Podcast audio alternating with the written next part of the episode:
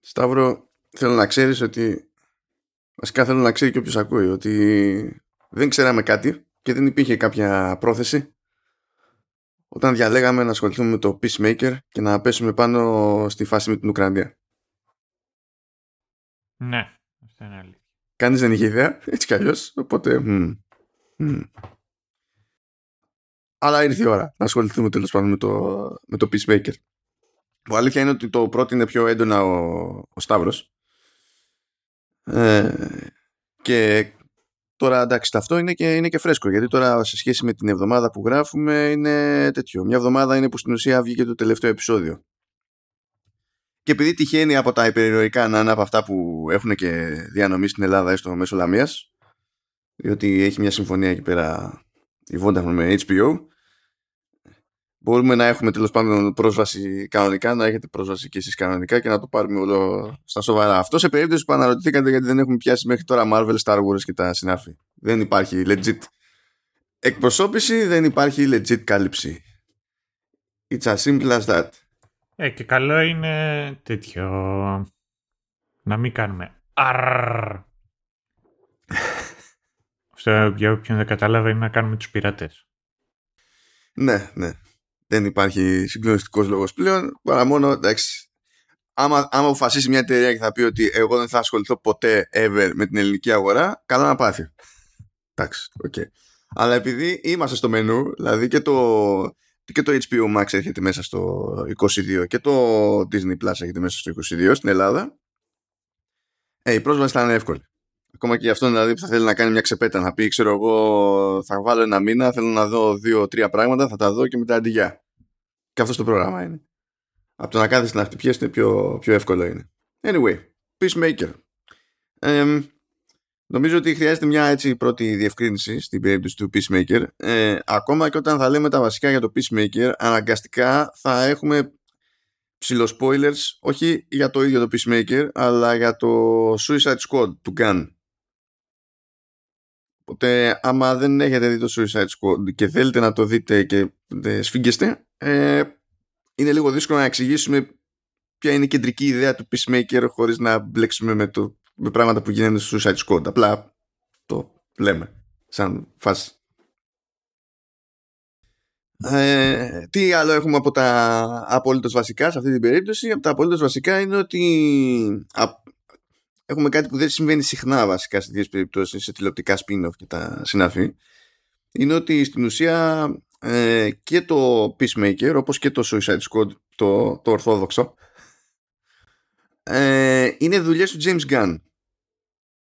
Δηλαδή δεν είναι ότι στο τηλεοπτικό ε, είναι και ο Gunn ως executive producer και κάτι τρέχει ας πούμε και μπορεί να σκηνοθέτησε και ένα επεισόδιο είναι ότι ο τύπος ε, κάτσε και το έγραψε. Οπότε πιστώ είναι και creator του τηλεοπτικού, τεχνικός, αλλά και το, και το έχει γράψει. Ε, και τώρα εντάξει, από, από σκηνοθεσία νομίζω δεν τα σκηνοθέτησε. Δεν τα σκηνοθέτησε όλα, τα έγραψε. Ναι, δεν τα σκηνοθέτησε όλα, αλλά στην ουσία σκηνοθέτησε τα περισσότερα, γιατί έχει 8 επεισόδια άλλη σεζόν και τα 5 τα σκηνοθέτησε αυτός και έχει ανακοινωθεί ήδη δεύτερη σεζόν και θα γράφει πάλι ο ίδιος και τώρα θα σκηνοθετήσει και ο ίδιος τώρα πόσα όλα δεν ξέρω και τα λοιπά. Οπότε αυτή η αίσθηση που έχει μείνει σε κάποιον βλέποντας δουλειές του Gun είτε μιλάμε για το πρώτο τουλάχιστον τον Guardians of the Galaxy ή το, το, πρόσφα, το πιο πρόσφατο το Suicide Squad ε, αυτό έχει μεταφερθεί ως έχει. Δεν το έφαγε η μαρμάγκα. Ω προς αυτό δηλαδή δεν έχουμε, δεν έχουμε χάσει τίποτα. Τώρα είπαμε, αναγκαστικά, θα παίξει και ένα spoiler, έτσι. Ε, μιλάμε τώρα ότι ε, προφανώς η σειρά λέγεται Peacemaker επειδή το κεντρικός χαρακτήρας είναι ο Peacemaker του John Cena, τον οποίο είδαμε στο Suicide Squad. Ε, είδαμε ότι όπως και όλοι οι υπόλοιποι στο Suicide Squad είναι ζαβός κι αυτός και είδαμε στο τέλος της ταινίας ότι έφαγε λάχανο και το Rick Flag.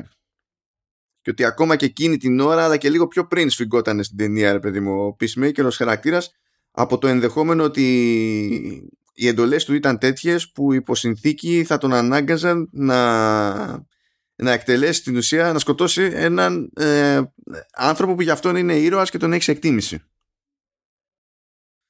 Και στην ουσία μένει μπαράλια τραυματισμένος από την ταινία και ξεκινώντας η σειρά είναι στη φάση που τελειώνει η ανάρρωσή του.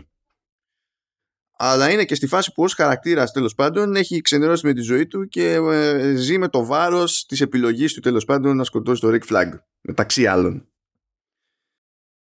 Μην πείτε ότι δεν προειδοποίησα, προειδοποίησα. Τώρα το setup, η κεντρική ιδέα εδώ πέρα είναι πάρα πολύ απλή από την άποψη ότι, κοίταξε να δεις, όπως σε όλες τις περιπτώσεις, των, σε όλα τα, όλα τα μέλη του, του Suicide Squad, ε, έχουν όλοι ένα εκρηκτικό εκεί στο κεφάλι. Το βάλαμε που το βάλαμε, να το αξιοποιήσουν.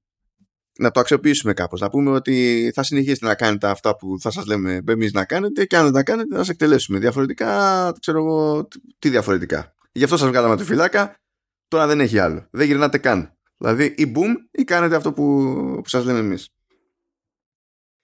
Και επειδή εντάξει δεν γινόταν να μπλέξει πάλι ακριβώς η Amanda Waller ε, από Argus μεριά υποτίθεται ότι προκύπτει μια παράπλευρη ομάδα με τις ευχές της Amanda Waller και το ζήτημα είναι να χρησιμοποιηθεί ο Peacemaker για να κάνει στοχευμένες εκτελέσεις. Τώρα, όταν ξεκινάει η σειρά, δεν είναι σαφές το τι ρόλο βαράει η επιχείρηση αυτή, ποιος είναι ο στόχος, τι σοϊ άτομα θα πηγαίνουν να εκτελέσουν κτλ. Είναι, είναι, είναι λίγο φλού. Και η αλήθεια είναι ότι παραμένει και κάπως φλού από την άποψη ότι βλέπουμε ότι σε αυτή την ομάδα δεν προσπαθεί σχεδόν κανένας να εξηγήσει ακριβώς τον Peacemaker ποιος είναι ο στόχος. Είναι ότι τις σε νοιάζει, έτσι κι αλλιώς θα πρέπει να κάνεις αυτό που σου λέμε να κάνεις. Αλλά τέλος πάντων, σε αυτό το πρώτο αρχικό το, το βήμα που είναι και στο πρώτο επεισόδιο τέλος πάντων, το ζήτημα είναι να γνωρίσουμε την ομάδα. Οπότε κάπου εκεί θα το πάμε τώρα. Έχουμε προφανώς τον John Cena ως Peacemaker, ο οποίος είναι ένα συνονθήλευμα ρατσισμού, πατριωτισμού, ε, δεξιών αντιλήψεων κτλ. Αλλά με έμφαση στο, στην παπαγαλία. Δηλαδή πλασάρεται ως άτομο που πιστεύει ότι πιστεύει, κάνει ό,τι κάνει, αλλά στην πραγματικότητα δεν έχει καταλάβει και ο ίδιος ακριβώς γιατί τα πιστεύει. Αλλά τα πιστεύει και είναι σίγουρος. Είναι, είναι κάπως έτσι. Και δεν αναρωτιέται κιόλας γιατί τα πιστεύει. Ούτε τι σημαίνουν ε, πέρα από τα τετραγωνικά, ας πούμε, στα οποία κινείται ο ίδιος. Έχει, έχει ένα πακέτο, τι να, το, τι να πω, ε, πετριάς, ε, αφέλειας και ανευθυνότητας. Είναι ένα περίεργο combo εκεί πέρα. Που φοράει πάντα tighty whities. Εντάξει, είναι... Ναι, εντάξει, αυτό είναι απαραίτητο. Ε, είναι, είναι το χαρακτηριστικό παράδειγμα, είναι bro εκεί, είναι bro ο, ο Peacemaker. Και είναι, είναι παραδοσιακός. Αλλά απ' την άλλη είναι και progressional ε, παραδοσιακός. Δηλαδή ε, είναι ο κλασικός, ο, ο μάτσο, ο, ο ήρωας, αλλά δεν είναι, πώς να το πω, ούτε ρατσιστής είναι, ούτε ομοφοβικός είναι. Αλλά είναι αντιπαθής. Βασικά θα, θα έλεγα ότι πρωτίστως, και καταλήγει να είναι αντιπαθής λόγω αυτού, αλλά πρωτίστως είναι ενοχλητικός. Ε, είναι παθολογικά ενοχλητικός. Ναι, να το πάρουμε από εκεί που πρέπει να ξεκινήσουμε. Γιατί νομίζω ότι ναι, είσαι βιαστικός. Τι έχεις να κάνεις, ε, τι έχεις να κάνεις σήμερα; Τίποτα. Είσαι ένας nerd σαν και εμένα. Οπότε, έλα να δεν έχουμε εδώ πέρα χρόνο. Οι άλλοι που μας ακούνε είναι και αυτοί οι nerds. Χαίρονται που έχουν πράγματα εκεί να πούμε. Οπότε, πάμε, πάμε για τους χαρακτήρες. Πάμε για τους χαρακτήρες. Ε, όχι. Πάμε από το πώς φάνηκε το Suicide Squad. Α, πολύ συγγνώμη. Ναι, το Suicide Squad ήταν, ε, ήταν καλό. Ήταν, ε, ήταν όντως καλό. Δηλαδή στο πλαίσιο της καφρίλας που είχε να λειτουργήσει ε, ήταν καλό. Εντυπωσιάστηκα. Ε, εντυπωσιάστηκα γιατί σχε... ε, από, πώς να σου το πω, το, από τη βασική δέσμη ταινιών DC ε, και λέω βασική δέσμη γιατί υπάρχει ένα παράδειγμα τύπου Joker ας πούμε που είναι παράπλευρο άθλημα. Ε, μέχρι στιγμής δεν εντυπωσιάζουμε δηλαδή αν εξαιρέσεις ξέρω εγώ έτσι μια συμπάθεια που έχω στο Man of Steel σχεδόν οτιδήποτε άλλο έχει βγει μέχρι τώρα με έχει ενοχλήσει. Ε, οπότε το ότι βγάλανε το Suicide Squad. Βασικά και το ότι είχαν τα κότσια να βγάλουν το Suicide Squad κάνοντας about face για το προηγούμενο Suicide Squad που ήταν άθλιο άθλιο παρότι διατηρούσαν χαρακτήρες. Ε, ενώ έχουν βγάλει Ε, ναι, ξεχνάς ότι είχαν βγάλει και ταινία ενδιάμεσα με τη Harley Quinn. Ναι, εντάξει, καταλαβαίνω ότι είχε ενθουσιαστείς κόσμο, ε, κόσμος με αυτό, αλλά εγώ δεν είχα ενθουσιαστεί. Δεν ήταν μούφα, αλλά δεν ήταν και τίποτα. Ναι. Δηλαδή και εγώ έχω τεράστια αδυναμία στη Harley Quinn σαν, σαν χαρακτήρα και έχω ακόμη μεγαλύτερη ε, αδυναμία στη, στην ηθοποιό. Ε, αλλά αυτό δεν είναι δικαιολογία για τίποτα.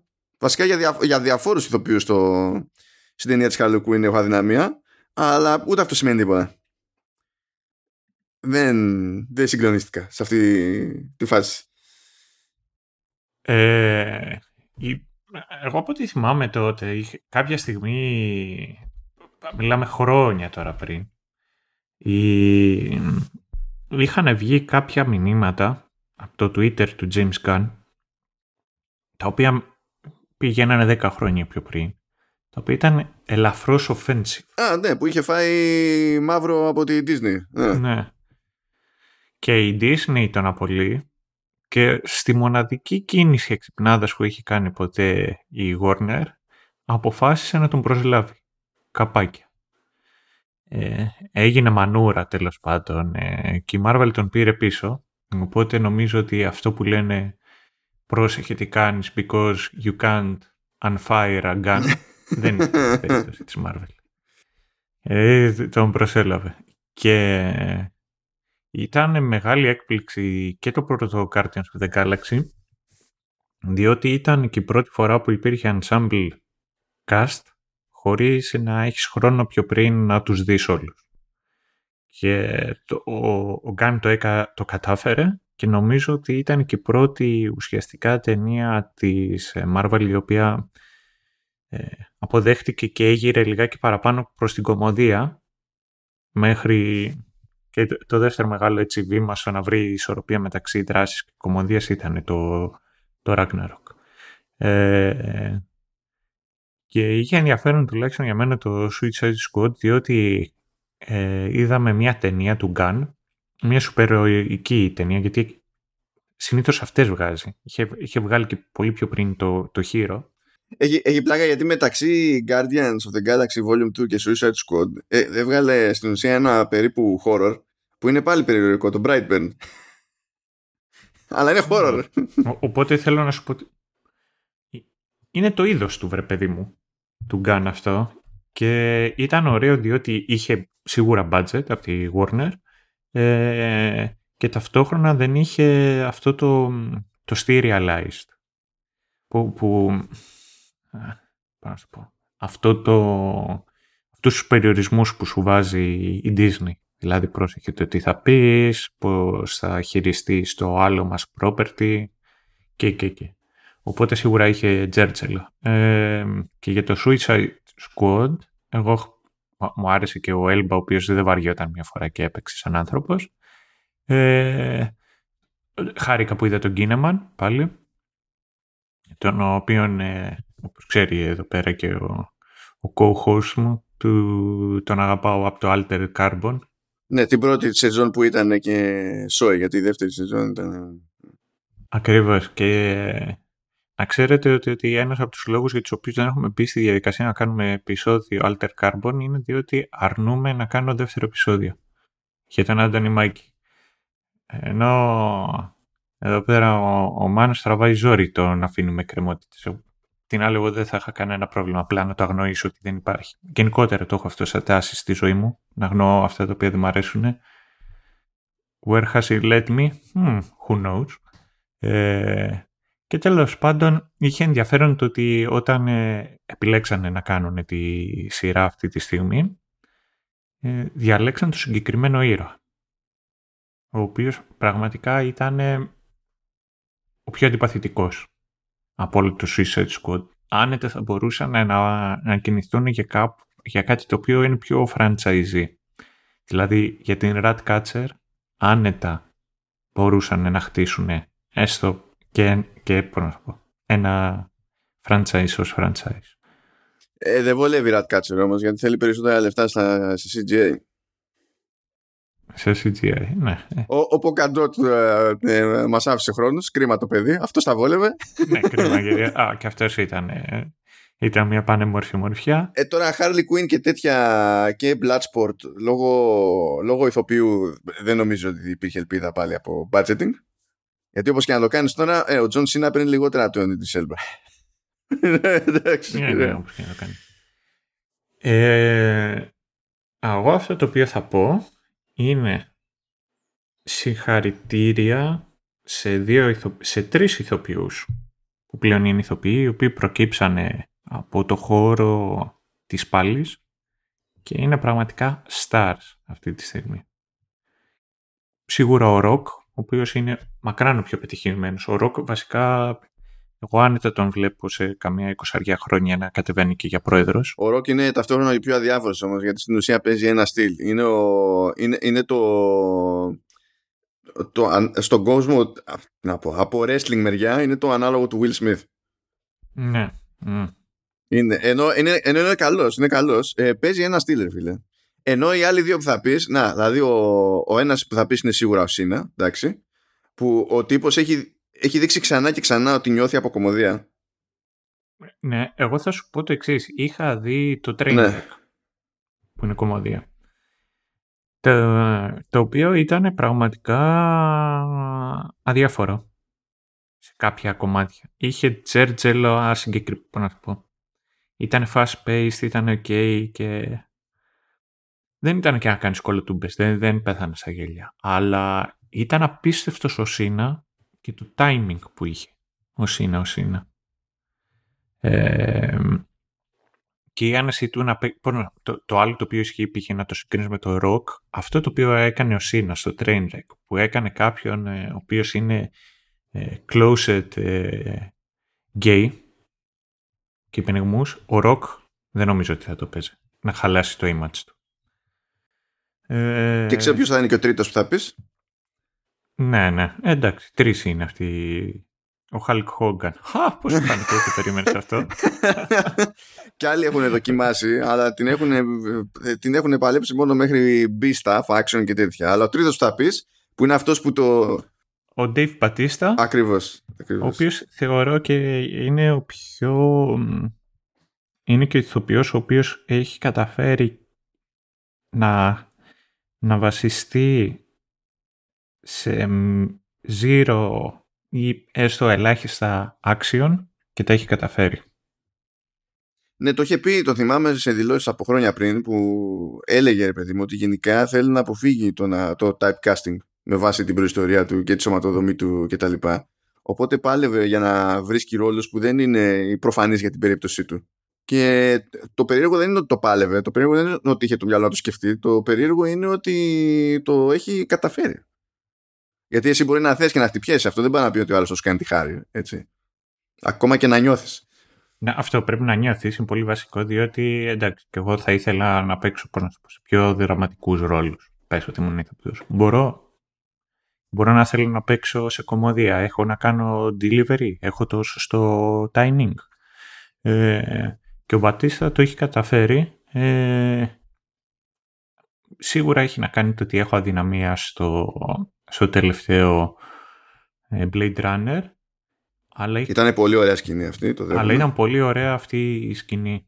Και ήταν και όλας και η ερμηνεία του Μπατίστα καλά σίγουρα. Π.χ. ο Gosling, αυτό το Deadpan, ε, νομίζω είναι στη γενιά του και στη σύγχρονη εποχή είναι ο καλύτερος ηθοποιός πάνω σε αυτό να μπορεί να παίξει αυτό το ανέκφραστο, το λίγο θλιμμένο, ε, το οποίο τέριαζε και με το συγκεκριμένο, και το κρύο και το απόμακρο. Ε, το delivery όμως του, ε, του Μπατίστα είχε να κάνει και όλες και βοήθησε πολύ στο να θέσει και τον τόνο ολόκληρης της ταινίας. Οπότε σίγουρα θα του το, κρεώ, να του, θα το χρεώσω και αυτό.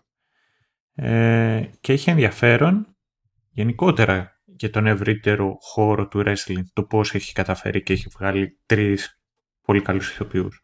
Και ειδικά για το Σίνα μου άρεσε στο Suicide Squad και μου ήταν ευχάριστο το πώς τον είδα, ήταν ευχάριστη η έκπληξη το πόσα περισσότερα πράγματα είδα και στο τέτοιο, στο Peacemaker.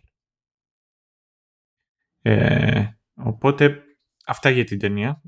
Α, και το άλλο το οποίο ήθελα να πω, για να τελειώσουμε τέλος πάντων με την ταινία και να πιάσεις τους ε, χαρακτήρες που σε διάκοψα πάνω σε αυτό, είναι το ότι ε, έχει πολύ ενδιαφέρον το πώς θα έχουν κάνει γενικότερα αχταρμά στην, ε, στη Warner. Καλά, δεν είναι. Αυτό είναι. Η Warner είναι στην πραγματικότητα σε φάση βλέποντας και κάνοντας.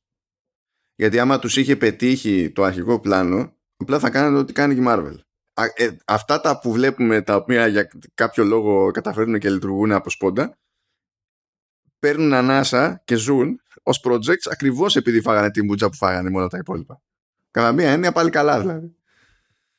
Ε, και αυτό ίσως να έχει περισσότερο ενδιαφέρον. Βέβαια εξαρτάται και ποιους θα βάλουν να τα τρέξουν. Γιατί, πώς να σου πω, πρέπει να είσαι τυχερός για να πετύχεις έναν ε, σκηνοθέτη, όπως είναι ο Γκάν, ο οποίος να έχει τρέλα και να θέλει να κάνει σειρές και να πιάσει ένα χαρακτήρα σου και να αρχίσει να κάνει σειρές μέσα σε μια πλατφόρμα σου. Γιατί και ένας από τους ρόλους και ένας από τους λόγους για τους οποίους μπήκε και η Warner στη διαδικασία να κάνει το Peacemaker είναι γιατί ήθελε κάτι για να το βάλει στο HBO Max. Οπότε, ναι, Marvel, Disney Plus, τα Marvelικά μέχρι στιγμής είναι καλά και θα έχει και ψωμί για να δούμε παραπάνω και όλα αυτά συνδέονται. Ε, είναι ευχάριστο γενικότερα το ότι έκατσε και αυτό καλά τώρα με την DC και όχι hopeful thinking. Αναρωτιέμαι αν ποτέ αποφασίσει η, η Marvel να γυρίσει κάτι τέτοιο αντίστοιχο. Δεν πρόκειται. Μου, μου φαίνεται, απ' τη μία θα σου πω, μου φαίνεται πολύ δύσκολο, αλλά... Είναι πολύ πιο, είναι πολύ πιο αθυρόστομο, ας το πούμε, από αυτό που σηκώνει η Disney. Δεν υπάρχει περίπτωση να γυρίσει κάτι σε ανάλογο ύφος. Μπορεί να γυρίσει κάτι το οποίο προσποιείται ότι έχει το ανάλογο ύφος. Δηλαδή, ένα πιο κλινικής ιδιοσυγκρασίας Deadpool αλλά να πιάσει τέτοιο στυλ η Disney απλά θα αρνηθεί να το πιάσει πιστεύω Δεν... Ναι, ναι, ναι, συμφωνώ. Δηλαδή μόνο τα F-bombs που έχει το Peacemaker φτάνουν για να ξέρεις ότι minimum αυτό θα διέφερε στην Disney. Αυτά τα οποία έχει να πει για τους ε, χαρακτήρες από άλλα properties της DC. Δεν πρόκειται ποτέ να κάτσει να τα κάνει. Ναι, ναι, ναι. ναι, ναι. Θα, το, θα το πούμε αυτό, θα το πούμε αυτό. Αναγκαστικά θα το πούμε, γιατί έχει μια σκηνή ιδανική για την περίσταση. Άντε λοιπόν να γνωρίσουμε την ομάδα πέραν του Peacemaker, ο οποίος Peacemaker, για ποιον δεν θυμάται, υποτίθεται ότι το χαρακτηριστικό γνώρισμα που έχει, πέρα από τα κράνη που είναι εκτός από γελία και gadgets, αλλά είναι, είναι one trick ponies, δηλαδή κάθε κράνος έχει κάποια συγκεκριμένη ιδιότητα σε κάθε περίπτωση. Οπότε αν θέλει να αλλάξει ιδιότητα, αλλάζει κράνος. Anyway, πέραν αυτού υποτίθεται ότι από μικρός έχει εκπαιδευτεί ώστε να σκοτώνει οτιδήποτε με οτιδήποτε. Αυτό είναι, είναι φοβερό Φοβερή περιγραφή. Οκ. Και καταλήγουμε σε μια ομάδα που την τρέχει ο Clemson Murn, ο οποίος υποτίθεται ότι είναι υπό της Waller και με τις ευχές της Waller σε αυτή την, την περίπτωση. Ε, υπάρχει η Λιώτα Αντεμπαλιό, ε, η οποία ε, τελείως τυχαία είναι κόρη της Waller, αλλά υποτίθεται ότι οι υπόλοιποι δεν το ξέρουν. Και θα μπορούσε να ήταν και ποδοσφαιριστής της Arsenal με τέτοιο επώνυμο. Ε, με, με, το επώνυμο. Γιατί κατά τα άλλα δεν θα μπορούσε να είναι ποδοσφαιριστής Arsenal. Εντάξει. Sorry δηλαδή, αλλά είναι τεχνικός αδύνατος. Ε, έχουμε επίσης την Εμίλια Χάρκορτ. Αυτό έχω να πω. ε, δηλαδή, ok. Okay. Η οποία ε, ηθοποιός ε, ε, είναι, είναι του, είναι, έχει κάποια σχέση με τον Gunn. Από όσο γνωρίζω όχι. Γιατί Πώς προέκυψε αυτό; Ναι.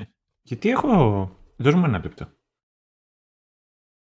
Μιλάμε για την Τζένιφερ Χόλαντ ε, πάντως. Που δεν έχει κάνει για συγκλονιστικούς. Δηλαδή έχει παίξει σε properties, ρε παιδί μου, αλλά δεν έχει κάνει συγκλονιστικούς ρόλους. Δηλαδή, ας πούμε, σε, σε σειρές. Ε, μόνο δύο φορές υπήρξε main σε όλες τις άλλες περιπτώσεις ήταν ε, περαστική από ένα επεισόδιο, δύο επεισόδια ξέρω εγώ και από σινεμά ε, με εξαίρεση το, το Brightburn και το Suicide Squad Α, και το House of the Dead 2, πώς φαίνεται αυτό. Όλα, όλα τα υπόλοιπα ήταν direct to video. Ωραία. Από το 2015 είναι μαζί με τον Gun. Σοβαρά μιλάς. Mm-hmm. Ρε Gun. Ρε Gun. Gun, Gun. Ε, ο Gun, ο οποίος είναι και αυτός σαν το Raimi. Ε, είναι, πώς να σου πω, είναι όλοι όχι κατά του νεποτισμού και τα λοιπά και μετά είναι ο Κόπολα, ο Ρέιμι και ο Γκάν που βάζουν το σόι τους να παίξουν σε οτιδήποτε κάνουν. Καλά, και όχι σε οτιδήποτε. Γιατί πραγματικά, δηλαδή μόνο, μόνο Brightburn εκεί πέρα ήταν executive producer ο, ο Γκάν και Suicide Squad και κατ' επέκταση το, το Peacemaker. Στα υπόλοιπα, δηλαδή μέχρι, μέχρι πρώτη δεν ήταν τίποτα η, η τύπησα. Δεν είχε κάνει κάπου μπαμ ρε παιδί μου. Anyway, πάμε αυτό. Ε, α, ναι, βασικά είναι η, να πούμε ότι τέλος πάντων η συγκεκριμένη είναι η hardcore operative, ας το πούμε έτσι. Για να προσανατολιστείτε λίγο. Ε, ενώ ο Clemson Men που τρέχει τη, την ομάδα είναι ο μυστικοπαθής τυπάς ας πούμε που έχει τη μεγάλη εικόνα και τα συναφή. Υπάρχει ο John Economos ο οποίος είναι ο Nerdula's Neckbeard όλα, όλα δηλαδή εντάξει, είναι όλα off. Όλα ένα στερεότυπο εκεί πέρα. Και να σου πω αλήθεια, θα πω περιφερειακά ότι θα θεωρήσω μέλος της ομάδας τον Ίγκλη, ο οποίος Ίγκλη είναι ένας αετός που είναι το, το κατοικίδιο του Peacemaker και από σπόντα καταλήγει και ο Vigilante στην ομάδα ο οποίος είναι ένας πραγματικός ψυχοπαθής Δηλαδή, είναι τι, τι δουλειά κάνεις, ψυχοπαθής. Και απλά τυχαίνει να έχω και μια στολή, ξέρω εγώ. Είναι και, και fighting skills και τα, και τα συναφή. Αυτό, κάπως έτσι. Ε, και ένας χαρακτήρας που έχουμε να γνωρίσουμε από νωρίς ακόμη είναι και ο πατέρας του Peacemaker, τον οποίο επισκέφτεται ο Peacemaker αφού βγαίνει από τη φυλάκα και από τα νοσοκομεία κτλ. Και, και βλέπουμε ότι είναι βέρος ρατσιστής, εκτός από πρώην T1000 στο Terminator 2. είναι βέρος ρατσιστής ε, και είναι φως φανάρι ότι είναι υπεύθυνος για την ανατροφή του, του Peacemaker. Αλλά ταυτόχρονα ενώ ε, είναι τέρμα ρατσιστής ρε παιδί μου είναι ο γραφικός Αμερικανός που έχει όλα τα χειρότερα δυνατά στιγμιότυπα σε αυτά τα θέματα για κάποιο λόγο είναι και γκατζετάκιας. Και εκείνος είναι που του φτιάχνει, φτιάχνει τα κράνη του Peacemaker ας πούμε και τα, και τα συναφή Τέλος πάντων, κάπου εκεί πέρα στο τελείωμα του πρώτου επεισόδιου, υποτίθεται ότι μαζεύονται σε ένα diner όλοι αυτοί της ομάδας και καλά για το briefing και να εξηγήσουν στον Peacemaker ποιος είναι ο πρώτος του στόχος και τα, και τα συναφή. Το οποίο briefing αποτυγχάνει πλήρως. Ε, δεν ξέρω επίσης ποιος κάνει briefing σε diner Δηλαδή όταν σκάει με τη στολή κανονικά ο Peacemaker και σου λέει καλά είναι δυνατόν να ήρθες σε diner ξέρω εγώ με τη στολή και τα λοιπά ε, the joke's on them διότι ποια, ποια μυστική ομάδα ξέρω εγώ έτσι που είναι black op πηγαίνει σε diner για briefing αλλά ok okay. Τέλος πάντων, δεν πηγαίνει πολύ καλά εκεί πέρα. Είναι εκνευρισμένος ο Peacemaker που δεν του εξηγούν ακριβώς τι παίζει. Του έχουν δώσει ένα φάκελο βέβαια για το πρώτο του στόχο αλλά εκείνος δεν το παίρνει πολύ στα σοβαρά γιατί του κλείνει το μάτι μια κοπελίτσα εκεί πέρα. Σου λέει από τη φυλακή είμαστε, έχουμε μείνει χωρίς τόσο καιρό, κάτι πρέπει να γίνει. Ε, παίζει εκεί το φίκι φίκι και εκεί που παίζει το φίκι φίκι και είναι στα μεθεόρτια και είναι με τα tighty white και χαζεύει τη δισκοθήκη της κοπελιάς αρχίζει και τραγουδάει μόνος του και κάτι τέτοια ε, η κοπελιά αποδεικνύεται περίπου superhuman και ξεκινάει ξυλίκι και τρώει πολύ ξύλο Peacemaker και τη γλιτώνει οριακά στο τέλος χρησιμοποιώντας Sonic Boom από ένα κράνος που είχε εκεί πέρα και που την έλειωσε την τύπισσα. Αλλιώς δεν φαίνονταν ότι μιλάμε για πολύ ξύλο που έφαγε με τη μία. Από τα ε, default πράγματα δηλαδή που γίνονται στο πρώτο επεισόδιο είναι ότι ο Τζον Σίνα τρώει άπειρο ξύλο από μια κοπελίτσα. Και αυτό είναι χαρακτηριστικό του γενικού ύφους της νοοτροπίας που παίζει στο, στο Peacemaker. Οπότε έχουμε προλάβει και έχουμε γνωρίσει υποτίθεται έτσι το γενικό το πλαίσιο και την ομάδα χωρίς να ξέρουμε πολλά πολλά και είμαστε κι εμείς με την ίδια απορία σε αυτό το στάδιο που έχει ο Peacemaker. Τι διάλογο είναι αυτοί οι στόχοι που θέλουν να, να κυνηγήσω και γιατί τους λένε butterflies. Αυτό. Και το αφήνω σε αυτή τη φάση για να πούμε άμα, άμα θες μια τελείως έτσι γενική εντύπωση αν και νομίζω ότι σχεδόν την έχουμε πει Ε. Οκ. Ε, εγώ περίμενα να ξενερώσω στη διαδρομή ότι κάποια παρόλα θα γινόταν. Αλλά δεν ξενέρωσα. ναι. Ε, ήταν γενικά πολύ καλύτερο από ό,τι περίμενα το Peacemaker. Έχει κάποια σημεία στα οποία έτσι το ριψοκινδυνεύουν όχι, όχι εκ αλλά επειδή και, και η DC έχει ένα βασικό πρόβλημα που έχει και η Marvel. Ότι ε, αν είναι να αφιερωθούν σε ένα χαρακτήρα στα σοβαρά, αυτός ο χαρακτήρας πρέπει έστω και κατόπιν εορτής να βγαίνει ότι δυσκολεύεται να σκοτώσει και ότι κατά βάθος είναι καλούλες. Και προς τα εκεί κινείται και το Peacemaker αλλά νομίζω ότι έστω σε αυτή την πρώτη σεζόν το διαχειρίζεται, διαχειρίζεται αυτό το ακροβατικό λίγο καλύτερα από ό,τι περίμενα. Δεν ξέρω αν θα την παλέψει να συνεχίζει να το διαχειρίζεται το ίδιο καλά.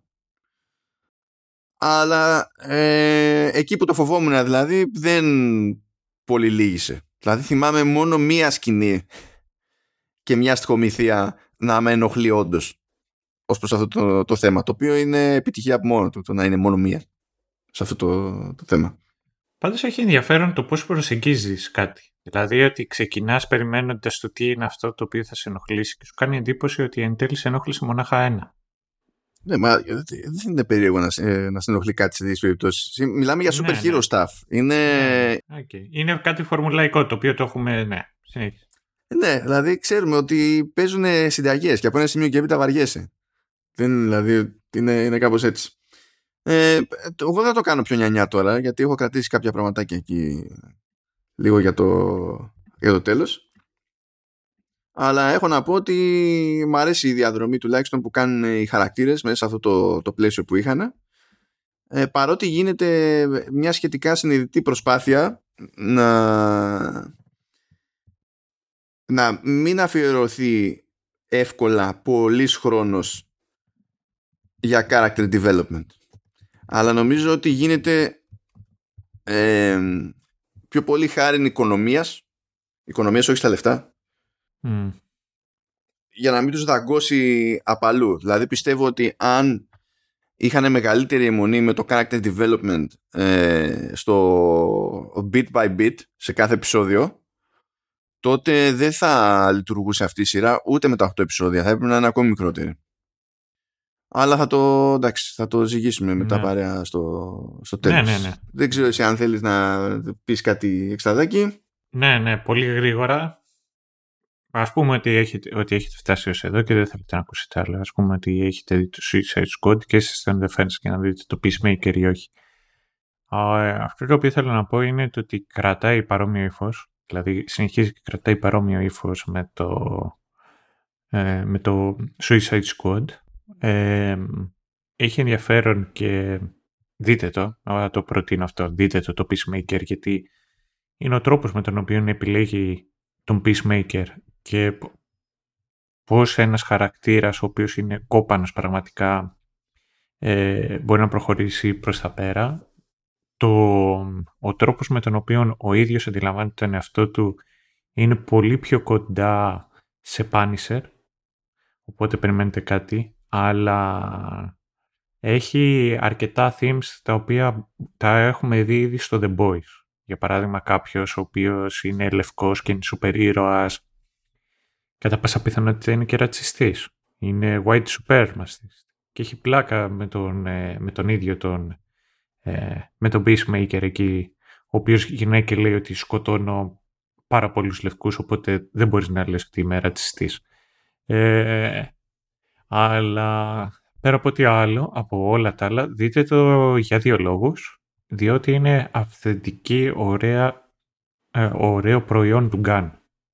Με την έννοια, η αγάπη του Γκάν για τη μουσική εμφανίζεται παντού σε όλη τη, σε όλη τη σειρά, έχοντας κυρίως ε, rock και metal και είναι πάντα ευχάριστο να, να, να ακούς, ε, δηλαδή άνετα ο, ο Γκάν έπαιζε DJ σε μαγαζί σε συγκεκριμένα μαγαζιά, δεν, σου λέω ότι θα γέμιζε, ξέρω εγώ, το Villa Mercedes του 2008, αλλά καταλαβαίνω, you know what I mean. Ε, ταυτόχρονα, όπως πάντα, ο Γκάν του αρέσει να βάζει τους χαρακτήρες του και χαίρεται για το goofiness.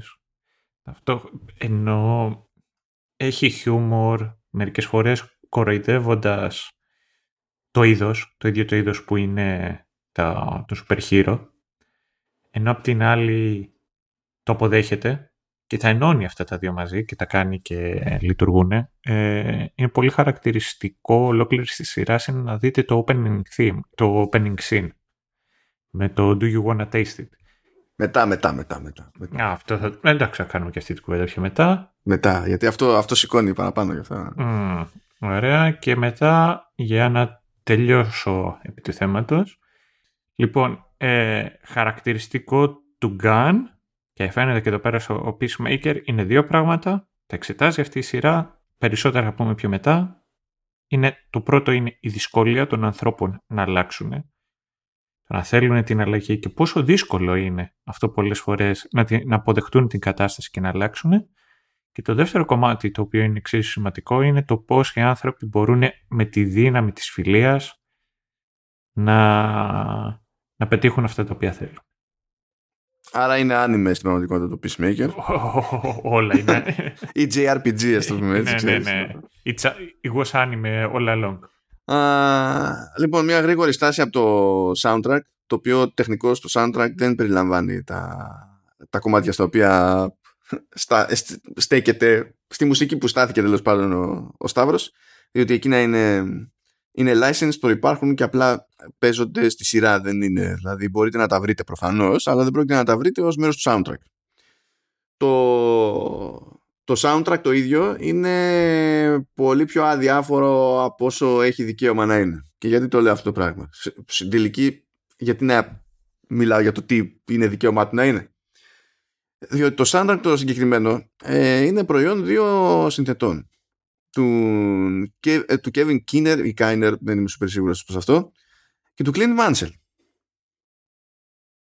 Ο Clint Mansell περνάει μια περίοδο στη ζωή του που ε, νομίζω ότι βαριέται να γράφει soundtracks. Βαριέται. Ε, και γιατί το λέω αυτό, διότι ε, θυμάμαι πώς ήταν όταν δεν βαριόταν.